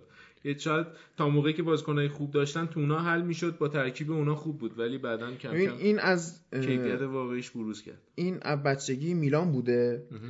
یه دو دوره قرضش دادن به ناپولی و پیاچنزا، دوباره برش گردوندن میلان، بعد دوباره قرض دادن به مودنا، بعد یه دور رفته امپولی و تورینو رو گشته، دوباره برگشته میلان. حتی اون موقع ناپولی دست پایین بوده. آره. خب الان اگه حواشی این بازی بخوایم بگیم، نیمکت نشینی لئوناردو بونیچی بود. آلگری یه تصمیم فنی و یکم سیاستمدارانه گرفت، بونیچی رو بازی نداد به خاطر مسائلی که پیش اومده بین هوادارهای میلان و بونیچی. بونیچی خب چند وقت پیش فصل قبل بازی برگشت بود تو خونه یوونتوس، اومد گل زد به یووه و خوشحالی معروفش همون دستش که دور دهنش تکون میداد انجام داد. بعد چند روز پیش هم که تو لیگ ملت‌های اروپا بود فکر کنم، بازی ایتالیا و پرتغال تو سن سیرو برگزار شد، بعد هواداران میلان به شدت هو کردن بونوچی و بونوچی هم از دنیای یوونتوس و میلان و بونوچی تو این چند وقته کوچیک بوده، همش درگیر هم بوده. آره همش درگیر. آره حالا یه من بنری دیدم توی فوتبال زدبی ساجبش صحبت میکرد که یه بنری میلانیا زده بودن، یه مثلا که یه کاپیتان کشتی بوده، یعنی افتضاح کاپیتانی کرده، بعد چند نفر مرده بودن. خب یه آدم اینه مثلا به عنوان یه آدمی که اشتباه بزرگ میکنه گفته بودن فقط اون بدتر از بونوچی میتونه کاپیتانی کنه. بونوچی تیکه انداخته بودن بهش. بونوچی خیلی وقتی بخواید در مورد تعصب صحبت کنید، یکی از افرادی که تو ذهنتون میاد لئوناردو بونوچیه، ولی واقعا داره ادای تعصب در میاره. سال 2004 فکر کنم تو تیم باری بازی میکرد، گفت اینتر همیشه تو قلب من جا داره. سال 2005 رفت اینتر تا 2009، بعد 2009 اومد یوونتوس هم خیلی خوب رگ گردن باد میداد و آره و اینجور چیزا. بعد رفت میلان، تو میلان هم اونجا باز ادای تعصب رو در آورد. بعد نه خب از یه دیدی میشه دید که میشه اینجوری به قضیه نگاه کرد که خب برای تیمی که داره بازی میکنه همه چیزش میذاره. نتیجه‌گیری نکردم، بذار نتیجه‌گیری کنم. حل. بعد اومد میلان یه فصل، از این تیمم جدا شد. حالا اگه جریانو نمیدونم میدونی یا نه، آخر فصل گفتم میلان نمیتونه تو رقابت‌های اروپایی شرکت کنه به خاطر فرپلی مالی، محرومش کرده یوفا. بعد رفتن صحبت کردن، لغو شد این محرومیت. آقای بونوچی یه توییت گذاشت آخر فصل، یعنی فصل تموم شده بود، گفته بود خوشحالم که به اون چیزی که داخل زمین انجام دادیم رسیدیم. خب و این نشون میداد که ما انجام دادیم، ما رسیدیم، و این نشون میداد که میخواد بمونه. ولی یه اتفاق افتاد، کریستیانو رونالدو اومد به یوونتوس و این دید که اون ور شانس بیشتری هست واسه آره و برگشت رفت. مشکل هم داشت با هواداره یوونتوس و هنوزم که هنوز قبولش نکردن. حتی اون موقع به خود الگری هم مشکل خورده بود، ولی مثلا اینکه اینا یه نرمش قهرمانانه کردن با هم که بونوچی برگرده. بونوچی علاوه فنی خوبه، ولی خب این مشکل هم داره، یکی اینکه با هواداره خیلی به مشکل میخوره. مثلا چند روز پیش بازی یوونتوس رو منچستر یونایتد، وقتی مورینیو رفت گفت چی میگین، اون دستشو بود کنار گوشش، اولین نفری که اومد بهش اعتراض کرد یا خواست آرومش بکنه که حرکتو نکنه لئوناردو بونیچی بود. اما منم اشلیانگ اومد مردونه جلوش وایساد، اون حتی جمع کرد واقعا بونیچی مورینیو رو. نه برگشت دیگه، نه کارش انجام داد مورینیو. نه این مورینیو رو تو با اون بازیش تو بارسلونا که اینجوری میچرخید اینا با اونا باید مقایسه بکنی. اینا آره که بلش میکرد، کسی نبود اونجا، میرفت قشنگ یه دور استادیوم دور افتخار میزد، به همه اینجوری گوششو نشون میداد، سه نشون میداد، بعدن آره میومد میرفت. ولی بونوچی جمعش کرد. توی ایتالیا خب همه با یوونتوس مشکل دارن. بعد آقای کارلو آنجلوتی توی کنفرانس ازش پرسیدن که نظرت در مورد این حرکت مورینیو چی بود؟ اونم دستش رو همینجوری گرفته به سمت اینا، گرفته به گوشش، گفته نمیشتم چی میگی. یا مثلا به اسپالتی گفتن نظرت چی بود؟ گفته که اگه با دوم شیر بازی کنی قررش شیرم میشنوید دیگه. یعنی اونا هم حال کردن با این حرکت مورینیو. به قول استاد بیرامد دشمن شادای یوونتوس دشمن شاد شدن. داستان خیلی سخت میشه اونطوری دشمن شادات دشمن شاد بشن، یعنی چی؟ نمیدونم. منفی شد. اون گفته دشمن من مبادا مثل اینکه همه خوشحال آره خیلی خوب همه خوشحالن مثل اینکه از این داستان. من حتی یه عکسی دیدم این بچه‌هایی که هست با تیم‌ها میان تو زمین بغل بازیکن‌ها تو ناپل یارو بچه‌ها گوشش رو یعنی همونجوری گرفته بود به سمت دوربین، موقعی که دوربین اونو نشون میداد همونجوری نشون میداد که نمیشنوام چجوری. مورینیو حرکت نمیزنه یه حرکت میزنه وایرال میشه جهانی میشه. آره. بعد این سه خودش ترول شد تو انگلیس. آره. بعد از این ستایی که اسیدی خوردن. حالا بریم سراغ ایتالیا. خب یه دو تا نکته هم فکر کنم من داشته باشم از میلان. یکی این که مدیر عامل جدید میلان رفت استعدادیاب اصلی موناکو رو برداشت آورد. و اینکه مدیران میلان هم چند روز پیش با یوفا جلسه داشتن به خاطر همین فیرپلی مالی، ببینیم نتیجه چی میشه. آقای اسکارونی مدیر باشگاه اومده بود مسابقه کرده بود، گفته بود امیدوارم رأی مثبت رو بده یوفا. حتی یه سری اوکی کردم فعلا، ولی خب بعد بستگی داره آخر فصل چی تام میکنن، ولی با این گتوزو بعید میدونم تو تاپ 4 بمونن. الان که پنجمن، بستگی داره نیم فصل کی بیاد، کنته بیاد. آخه کنته هم خیلی سختگیره، من نمیدونم چی یه کنته احتمال داره بیاد. یه ونگر که مسابقه کرده بود چند روز پیش گفته بود من ناامیدم، نه من خسته شدم ولی ناامید نیستم، من الان دلم برام شور و هیجان سر و کله زدم با این و اون و اینجور چیزا تو قالب مربیگری تنگ شده. آره. نیاز دارم به این، من فوتبالو کنار نذاشتم، فوتبالم تموم نشده. حتی وینگر رو یه بحثی بود شاید بره پاریس سن ژرمن مدیر رو دست راست ناصر الخلیفی باشه که خیلی هم با هم دوستی شخصی دارن، بعد مثلا بعضی موقع یه مشاوره هایی بهش میده، بعد خب بره اونجا کامل رسمی یه سمتی بگیره. ولی خب خودش همیشه دوست داشته مربی باشه، تا نیم فصل هم گفته من نیستم ولی نیم فصل شاید بیام. احتمال داره همون نیم فصل، چون این گازیدیس هم که رفته اونجا یه چند از این آرسنالیا مثلا یکی دو تا از این اسکاوت همین استادیابایی که بازیارو میبینن، یک دو تا از آرسنالیایی هم که بودن اونجا اونا هم برده با خودش، سوای همین آقایی که از موناکو رفته. یه چیز دیگه هم این بود که مثلا اینا الان دفاع ندارن، خیلی هم مصدوم زیاد میدن، دنبال دفاع وسط و اینا. یه شایعی من دیدم یه جا کوشیلنی که تو آرسنال به نظر نمیرسه جایگاهی داشته باشه دیگه، سنش هم بالا رفته، احتمالاً سر از میلان در بیاره. حالا یه شایعی هم هست میگن که مثلا اینکه زلاتان یه 6 ماهه ببنده چون لیگ آمریکا تموم شده می‌کنم یا آخرشه رسمی، یه سری گفتن تموم شده ولی رسمی هنوز تموم نشده. ولی به نظر نمیرسه مشکل میلان خط حمله باشه، چون کوترون هم بازیکن خوبیه، هیگواین هم خوبه، اینا عقب‌تر زمینشون مشکلات بزرگتری دارن. آخه مشکل میلان مشکل مهاجم و مدافع اینا نیست، بیشتر مشکلشون رهبریه. اینا واقعا تو زمین یه مربی ندارن، یه رهبر ندارن که بهشون بگه چیکار کنن، یا اصلا این وقتی این هست تیم حریف مثلا تو تونل نگاه کنه دوتا گل بخوره.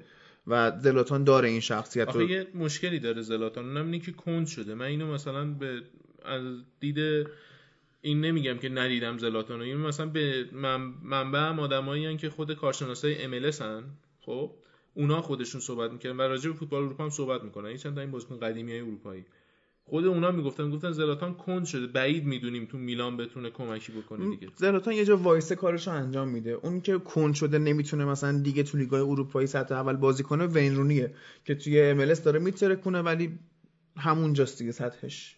یه خبرم که من دیشب خوندم، روزنامه مدیاست اعلام کرده بود که زلاتان با انتقال قرضیش موافقت کرده و رایولا مدیر برنامه‌اشه. آره اومده صحبت کرده و حتی بونگاه خبریه، روزنامه نیستش، بونگاه خبریه. آره بونگاه خبریه. خب بریم سراغ بازی بعدی، بازی آتالانتا و اینتر، که اینتری که هفته پیش 5 تا به جنوا زده بود این هفته 4 تا از آتالانتا خورد، کلن هم یه گل زد اونم ایکاردی زد. اینتر خیلی تعطیل بود این بازی. حالا مشکلی که میگن اینه که کلن روز بد اینتر بوده. آره فقط یه جمله میشه در مورد این روز گفت، روز بعد اینتر بود، یعنی انتقال توپ از خط دفاع به خط حمله شون واقعا ضعیف بود، تو توپگیری ضعیف بودن، تو خط دفاع اصلا بازیکنان مارک نمی‌کردن، اصلا یادگیریشون خوب نبود، تو فضاها فعال نبودن، یعنی یه جا وایساده بودن. فقط یه بازیکن خوب داشتن، سمیر هندانویچ بود، هندانویچ هم نبود 7-8 تا بود. آره سوپر سیوای خوبی داشت. یه آمارم ازش هست، بیشترین درصد سیو بین دروازه‌بان‌های 5 لیگ معتبر اروپایی داره. باز دروازه‌بان خوبی ولی سنش بالا رفته یکم، ولی تو این چند روز یکی این بازی یکی بازی جلو بارسلونا سیوای خوبی داشت. حالا این بازی که نتونست نتیجه رو در بیاره ولی جلو بارسلونا نتیجه رو در آورد. خوب بود. یه نکته‌ای داشت این بازی، مربی آتالانتا آقای گاسپرینی اینو یه مدت بعد از اون رفتن مورینیو اینو آوردن که اون موقع اینتر وضعش خراب بود، مدیراشون انقدر بد بودن که حتی رفته بودن مثلا یه خرید خیلی سوتی که داشتن این بود که مثلا دیگو فورلانو رفته بودن بعد از بازی کردن دیگو فورلان برای اتلتیکو تو پلی آف اروپا رفته بودن اینو خریده بودن نمیتونستن تو اروپا استفاده کنن. یادمه اینقدر یعنی مدیرای فکر کنم میرابلی بود اسمش مال اینتر بود، خیلی گند زده بودن اون سالات، اینو آوردن همون اول فصل. بعد تیمم تو سال سوم مورینیو بود تیمه، بعد آتیشای اون داستان دامن اینو گرفت و این نتونست اونجا خودش رو جا بندازه. البته خودش هم بعدن گفت من شاید مثلا مربی تیمای قوی نتونم باشم ولی مربی خیلی خوبیه برای تیمای متوسط. ببین توی اینتر حالا مثلا میگن خیلی انتقام گرفت، خیلی دفاع و وسطای خوبی داره، یا این بروزوویچ ما هم میگفتیم مثل اسب میده، حالا کاری هم نداریم این بازی اخراج شد. مثلا میگن دفاع خوبی داره، این اشکرینیار از فکر میکنم یادمه که ماه اردیبهشت بود هر روز آره یا طرفدارا به منچستر لینکش میکردن یا واقعا مثلا توسط بنگاه خبری لینک میشد. به همه اروپا تقریبا آره. لینک شده از رئال بارسا بگیر تا بقیه. مثلا دفاع وسطاش میگن خوبه ولی ما نگاه میکنیم اینتر توی لیگ فقط 12 بازی داشته، پندانویچ 35 تا سیو داشته و این آمار واسه خط دفاعی فاجعه است. اوکی دروازه‌بان خوبیه ولی اصلا نباید کار به اینجا برسه.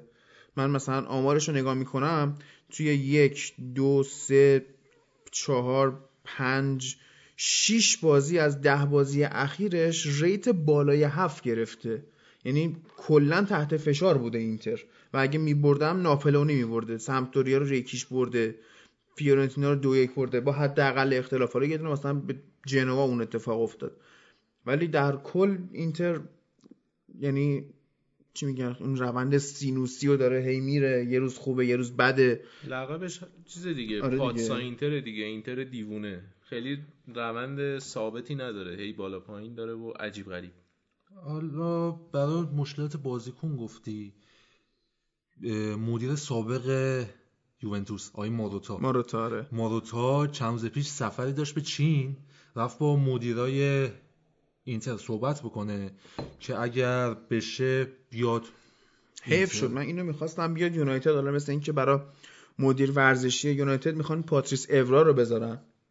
آخه ایورا چه تجربه ای داره؟ اینو اولین بار از شنیدم، نمیدونستم ایورا رو. بابا این که شاخه اینستاگرام این مثل مدیر ورزشی منچستر خوبه واقعا، ولی یه سری گزینه‌های دیگه هم گفته بودن. بگم از تو اینستا میخواد ریت فالووراشو ببره بالا، از اونجا تبلیغ از همین کارای بگیره برای منچستر، از همین کارای وودواردیه قشنگ. شما مقایسه بکن مثلا یه ماروتا آورد یوونتوس، این یوونتوس قول جدیدی که دو دهه اخیر میبینیم تو این 5-6 سال اخیر اینو ماروتا ساخت. واقعا شما خریدا رو نگاه بکن، یه خرید گرون قیمت داشتن فقط یه دونه کریستیانو رونالدو و بقیه رو یا آزاد خرید یا با حداقل قیمت خرید می‌کرد دیگه ترمینال مالی عالی داشت. راستی یه چیزی جا افتاد از بازی میلان یوونتوس، رونالدو اولین بار بود تو سن سیرو گل زد اونجا. آره 4 بازی 5 تا بازی کرده بود نزده بود، این ششمین بازیش بود بالاخره گل زد. خیلی هم فشرده بود روند چیزش. بگو بریم سراغ هم شد آره بازی جنوا و ناپولی که ناپولی هم بردش و حالا پیاتک میگن یه سری مصاحبه جالب داره. آره پیاتک خودش که اولا مهاجم گلزنی نشون داد، چند هفته ابتدایی خوب بود ولی یه دفعه مربیشون رو عوض کردن، مربی جدیده یا وقتی اومده پیاتک نتونسته گل بزنه. حالا بعضیا میگن این یه اشتباهه، وقتی شما تیمتون خوبه یه مهاجم داره گل میزنه تیم قشنگ جا افتاده، اینو در جریان نبودم، منم درک نکردم اصلا وقتی تیم رو به راهه یه مهاجم گلزن داری، عقب زمینت خوبه، تیم جا افتاده، نسبت به اسم تیمت و بودجه‌ای که خرج کردی تو رتبه بالایی هستی، تو نیمه بالایی داری برای سهمیه لیگ اروپا می‌جنگی، چرا باید مربیت عوض بشه؟ حالا پیاتک اومد صحبت کرد، گفت وقتی به جنوا اومدم رفتم تو تیم هیچ کس رو نمیشناختم و شما فکر میکنین برای اینکه بازیکنو بشناسه چیکار کرده؟ رفته من خوندم اونو خوندی میدونم آره رفته فیفا بازی کرده مثلا اینکه آره رفته پلی استیشن رو روشن کرده تو فیفا وایساده نگاه کرده آقا این بازیکن ریتش چجوریه پستش چیه قیافش رو نگاه کرده. اینو میگن استفاده صحیح از پلی استیشن آقای دمبله آقای دمبله. شما میری بازی میکنی و دیگه نکته خاصی هم نداشت. یه دونه هم که چرا یه نکته خوب داشت بگو. پیاتک روحیه عجیبی داره، خیلی مصمم، خیلی عقلانی صحبت میکنه نسبت به سن پایینی که داره و روحیاتش نشون میده یکی از مهاجمان عالی و آینده دار فوتباله. حالا یه دونه نکتم که من تو بازی دیدم، دوتا سانتر پیاتک سر گل اول جنوا، تکل جنوا انجام داد از سمت راست، دوتا رو کولیبالی قطع کرد با 195 سانت قطع و سومین سانت رو دفاع راستش اومد گفت آقا تو ول کن پیاتکو انداخت اون بر خودش سانت کرد و تیر دو حداقل 3 متر توپ بالاتر از سطح کولیبالی بود که این توپ گل شد و چون کولیبالی رو دوست داشتم خواستم این نکته رو بگم. کولیبالی هم الان مثل اینکه یونایتد یه پیشنهاد 90 میلیون پوندی داده مدیرای ناپولی رد کردن، مثل اینکه به پیشنهادهای زیر 100 میلیون گوش نمی‌کنن کلا و خب حقش هم هست دیگه. الان ما می‌بینیم شما اگه واسه دفاع وسط خرج کنی مثل فندایک چه اتفاقایی میفته و تو همین بازیای ملی که انجام شد فندایک اومد اون آخر یه گل فکر کنم به آلمان زد و هلند رفت بالا. الان تو این مرحله نیمه نهایی لیگ ملت‌های اروپا هلند رفته، انگلستان رفته، سوئیس رفته با یه تیم دیگه این اسمش پرتغال ایتالیا آره. و الان هلند واقعا داره به روزهای خوبش برمیگرده با این نسل جدید بازیکن‌ها. زوج دفاعی عالی دارن آره واقعا. شما نکن وقتی یه دونه از دفاعات ویرجیل فندایی که برای مکملش شما دو گزینه داری، یکی آقای آکه ناتان آکه چقدر خوبه. ببین هلند تو زمان فنخال هم تیم خوبی نداشت، منتها عملگرا اومد دفاعی چید با 5 دفاع. کمان هم یه جورایی یه ورژن دیگه ای از همونه، مثلا مربی که دفاعیه ولی هجوم راکوم هم بیشتره، شاید داره از چیز بیشتر باشه. ولی ساوتهامپتون هم بودش اینجوری بود آره. مثلا دفاعی دفاع خیلی تاکید میذاشت، اینجا هم همون کار داره میکنه و تونسته نتیجه بگیره. تو تیم ملی هم مهم دفاعه چون خط حمله خیلی نمیشه هماهنگ کرد. حالا اگه یه نفر و نفر دومم ماتیاس دلیخت دفاع آژاکس 19 سالش کاپیتانشون هم هست، اینم مکمل بعدیه و اگر دوست داشته باشین یا تو کانال تلگراممون یا پیج اینستا من بیام یکم در موردش توضیح بدم. آره چرا که نه، مبنای تحلیلی می‌خوایم بذاریم. دلیخت که گفتی من یه شایعه هم خوندم که میگفتن که حتی به یوونتوس هم که لینک شده میگفتن یوونتوس میخواد بنتیه رو بفروشه اینو بیاره تو نیم فصل بخره. حالا بعد ببینیم این همه مشتری که این دلیخت داره آخرش سرش کجا در میاره. آره جالب میشه، حقش هم اسکوت خوبیه. حالا این لیگ ملت‌های اروپا با نیمه نهایی رفتن انگلستان کم کم داره واسه من جذاب میشه، ممکنه قهرمان بشه واقعا. و این حتی حالا وینرونی اومده بود بازی با آمریکا که حالا جزو این لیگ هم نبود، بازی دوستانه بود آره، اومد بازی خدافظیشو انجام داد 120 بازی 53 گل بعد خیلی از این تیم گرت ساوتگیت که تعریف کرده بود وینرونی گفته بود واقعا یه سطح متفاوتی رفته تیم ملی انگلستان. من اینو تأثیر مربیای خوبی هم که به لیگ اومدن میدونم. الان سطحی که جان استونز و استرلینگ و اینا دارن واقعا قابل قیاس نیست با اون سطحی که قبلا داشتن. میتونی ولی راضی هم ازت هر تورنمنتی که تیمت خوبه رو قبول داری.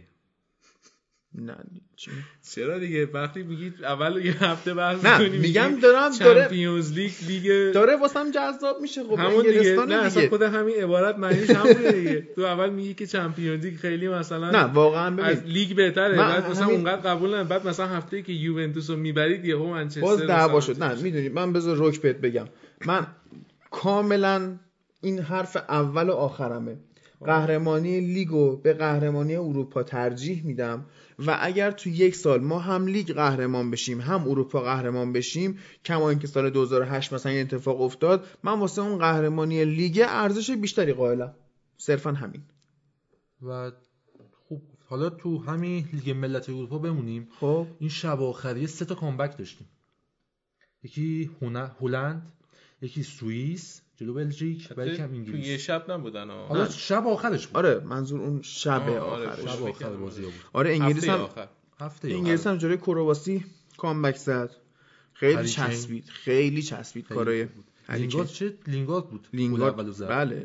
لینگارد من دوستم خفش کنم واقعا لینگارد. حالا خفش چرا؟ چون اونجایی که باید خوب باشه نیست. آها تو تیم ملی خوبه؟ آره. خب دیگه مشکل کجاست؟ مشکل دیگه ببین، یعنی مربی مشکل فشاریه که توی یونایتد رود هست از طرف تماشاگرها و مطبوعات و غیره. تو انگلیس کی ازت انتظار داره مثلا بیای برین مدعای آلمان هضم میشه، اسپانیا نمیدونم. از تیم ملی انگلستان هنوز طرفدار خیلی انتظار نداره. یه خورده دارین به این تورنمنت لیگ ملت اروپا بیشتر از چیزی که هست اعتبار میدین. نه اعتبار نداره از نظر این که مثلا یه خورده از اون بازی دوستانه‌ای که یهو 10 تا تعویض می‌کردن این آورده به سطحی که یه خورده رقابت‌هاش رسمی‌تره، از این نظر خوبه، ولی اونقدر هم نمیشه روش حساب کرد که حداقل تو سطح اول که بخوایم اینو در نظر بگیریم که بخوایم مثلا یه معادله جدیدی این تاثیرگذاره. نه اونجوری هم به نظرم زیادیه. آره قبول دارم واقعا خیلی معتبر نیستش. هلندم براش خوب بود این تورنمنت، یعنی اومد خودش با نسل جدید جا انداخت، اسمش رو انداخت رو زبونا و بازیکناش رو روحیه رو. به نظرم بازم زوده هلند رو بگیم برگشته، باید هنوز زوده واسه گفتنش. قدم اول خوبیه ولی به نظرم کافی نیست برای. آره براش خوب بودیه، بالاخره نسلش داره جا میندازه، داره معرفی میکنه، بازیکناش اعتماد به نفس میگیره. آره میبری. اون صحبت هلند هم شد، مثل اینکه مورینیو میخواد اون بند خرید منفیس دیپای آره فعال کنه واسه این فصل. دیپای من شنیدم این بعد از مثلا بازی خوبش جلوی فرانسه، این رئیس لیون که آدم خیلی عجیبی هم است، اولاسش اسمش اگه اشتباه نکنم، این گفته بود که امیدواریم همیشه اینجا بمونی. اینم شاکی شده بود آقا کی میخواد اینجا همیشه بمونه، ما باید بریم. آره حالا هواداره یونایتد از ولی به نظر مشکل یونایتد با این دوباره میره اونجا تو چاله گیر میکنه، اینه گذاشته بعیده داره اوکی میشه وضعیت.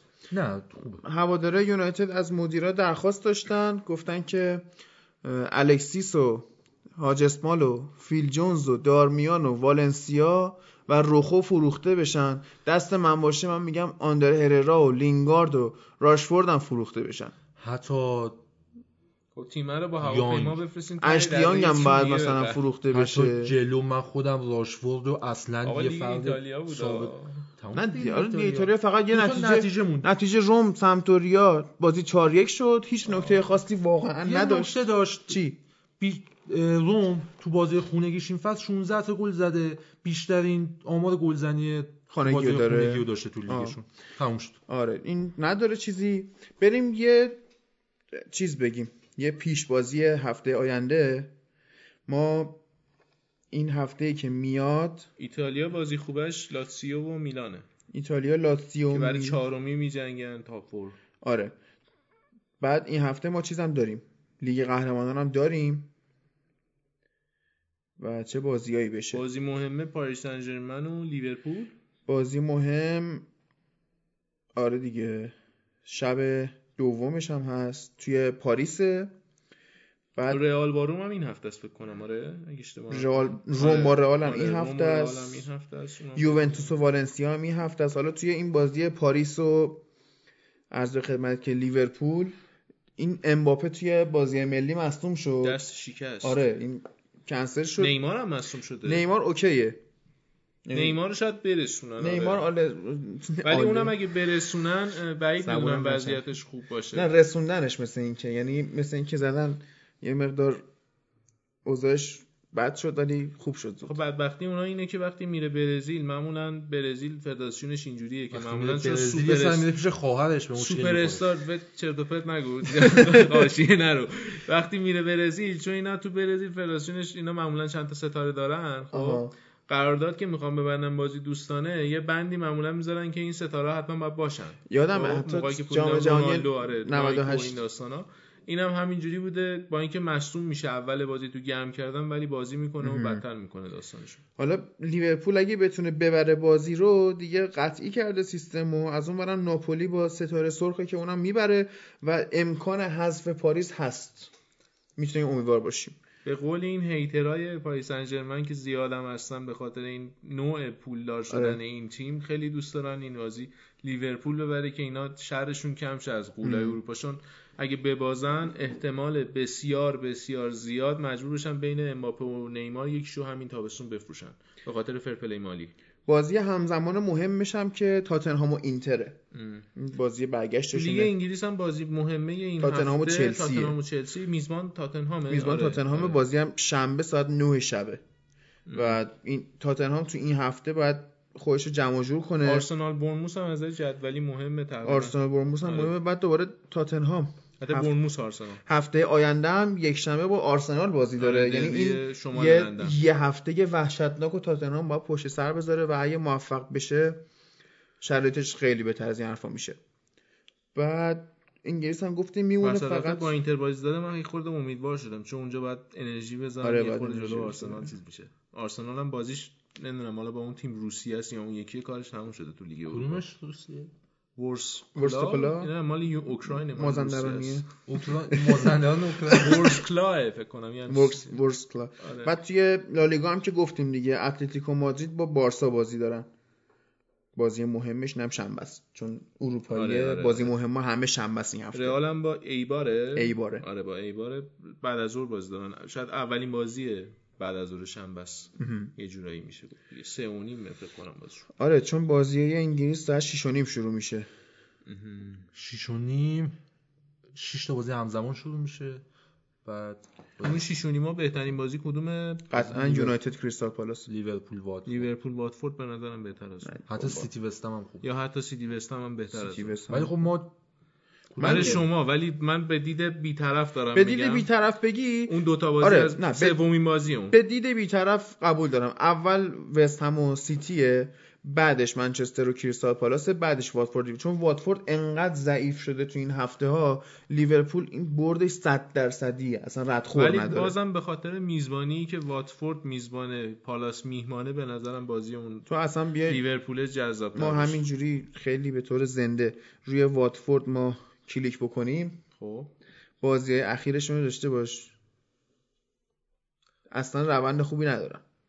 پالاس هم همچی تیمی چیزی نیست. پالاس یقه میگیره، مخصوصا یقه یونایتد خوب بلده بگیره. لیورپول هم که صاف کرده قشنگ و این بازی ترسناکه. ملیات چی شد داستان بازیشون؟ چون اوف کرده بودن اون آخر، آرسنال هم اوف کرده بود. ببینیم برمیگرده سیستمشون یا خراب ادامه بدن.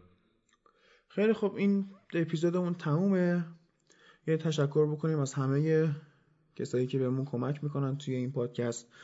حسین و امید که تو زمینه صوتی دارن همکاری میکنن، میلاد صدا بردارمون و طراح پوسترامونه، آقای جمالی و آقای فیزی خیلی توی قسمت مالی و اینجور داستانا کمکمون میکنن. ما از همین این هفته‌ای که پیش روتونه، یعنی از همین امروز روی کل اپلیکیشن‌های پادگیر قابل گوش کردن هستیم و پیج اینستامون کامل اوکی شده، داره کار میکنه.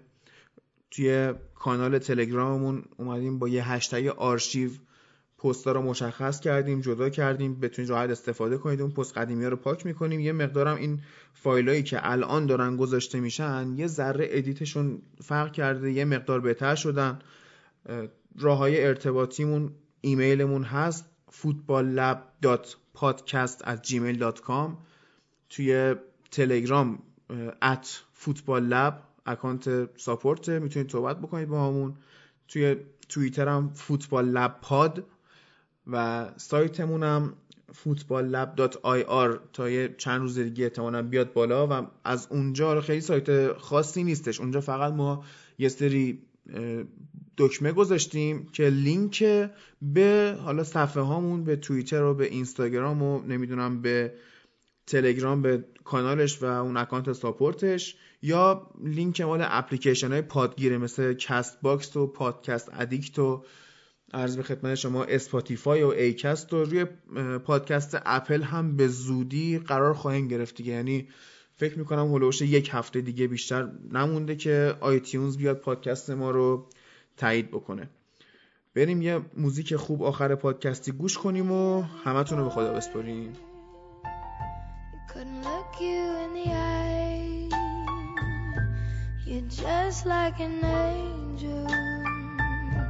Your skin makes me cry. You float like a feather in a beautiful world.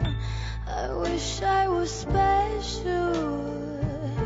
You're so very special. But I'm a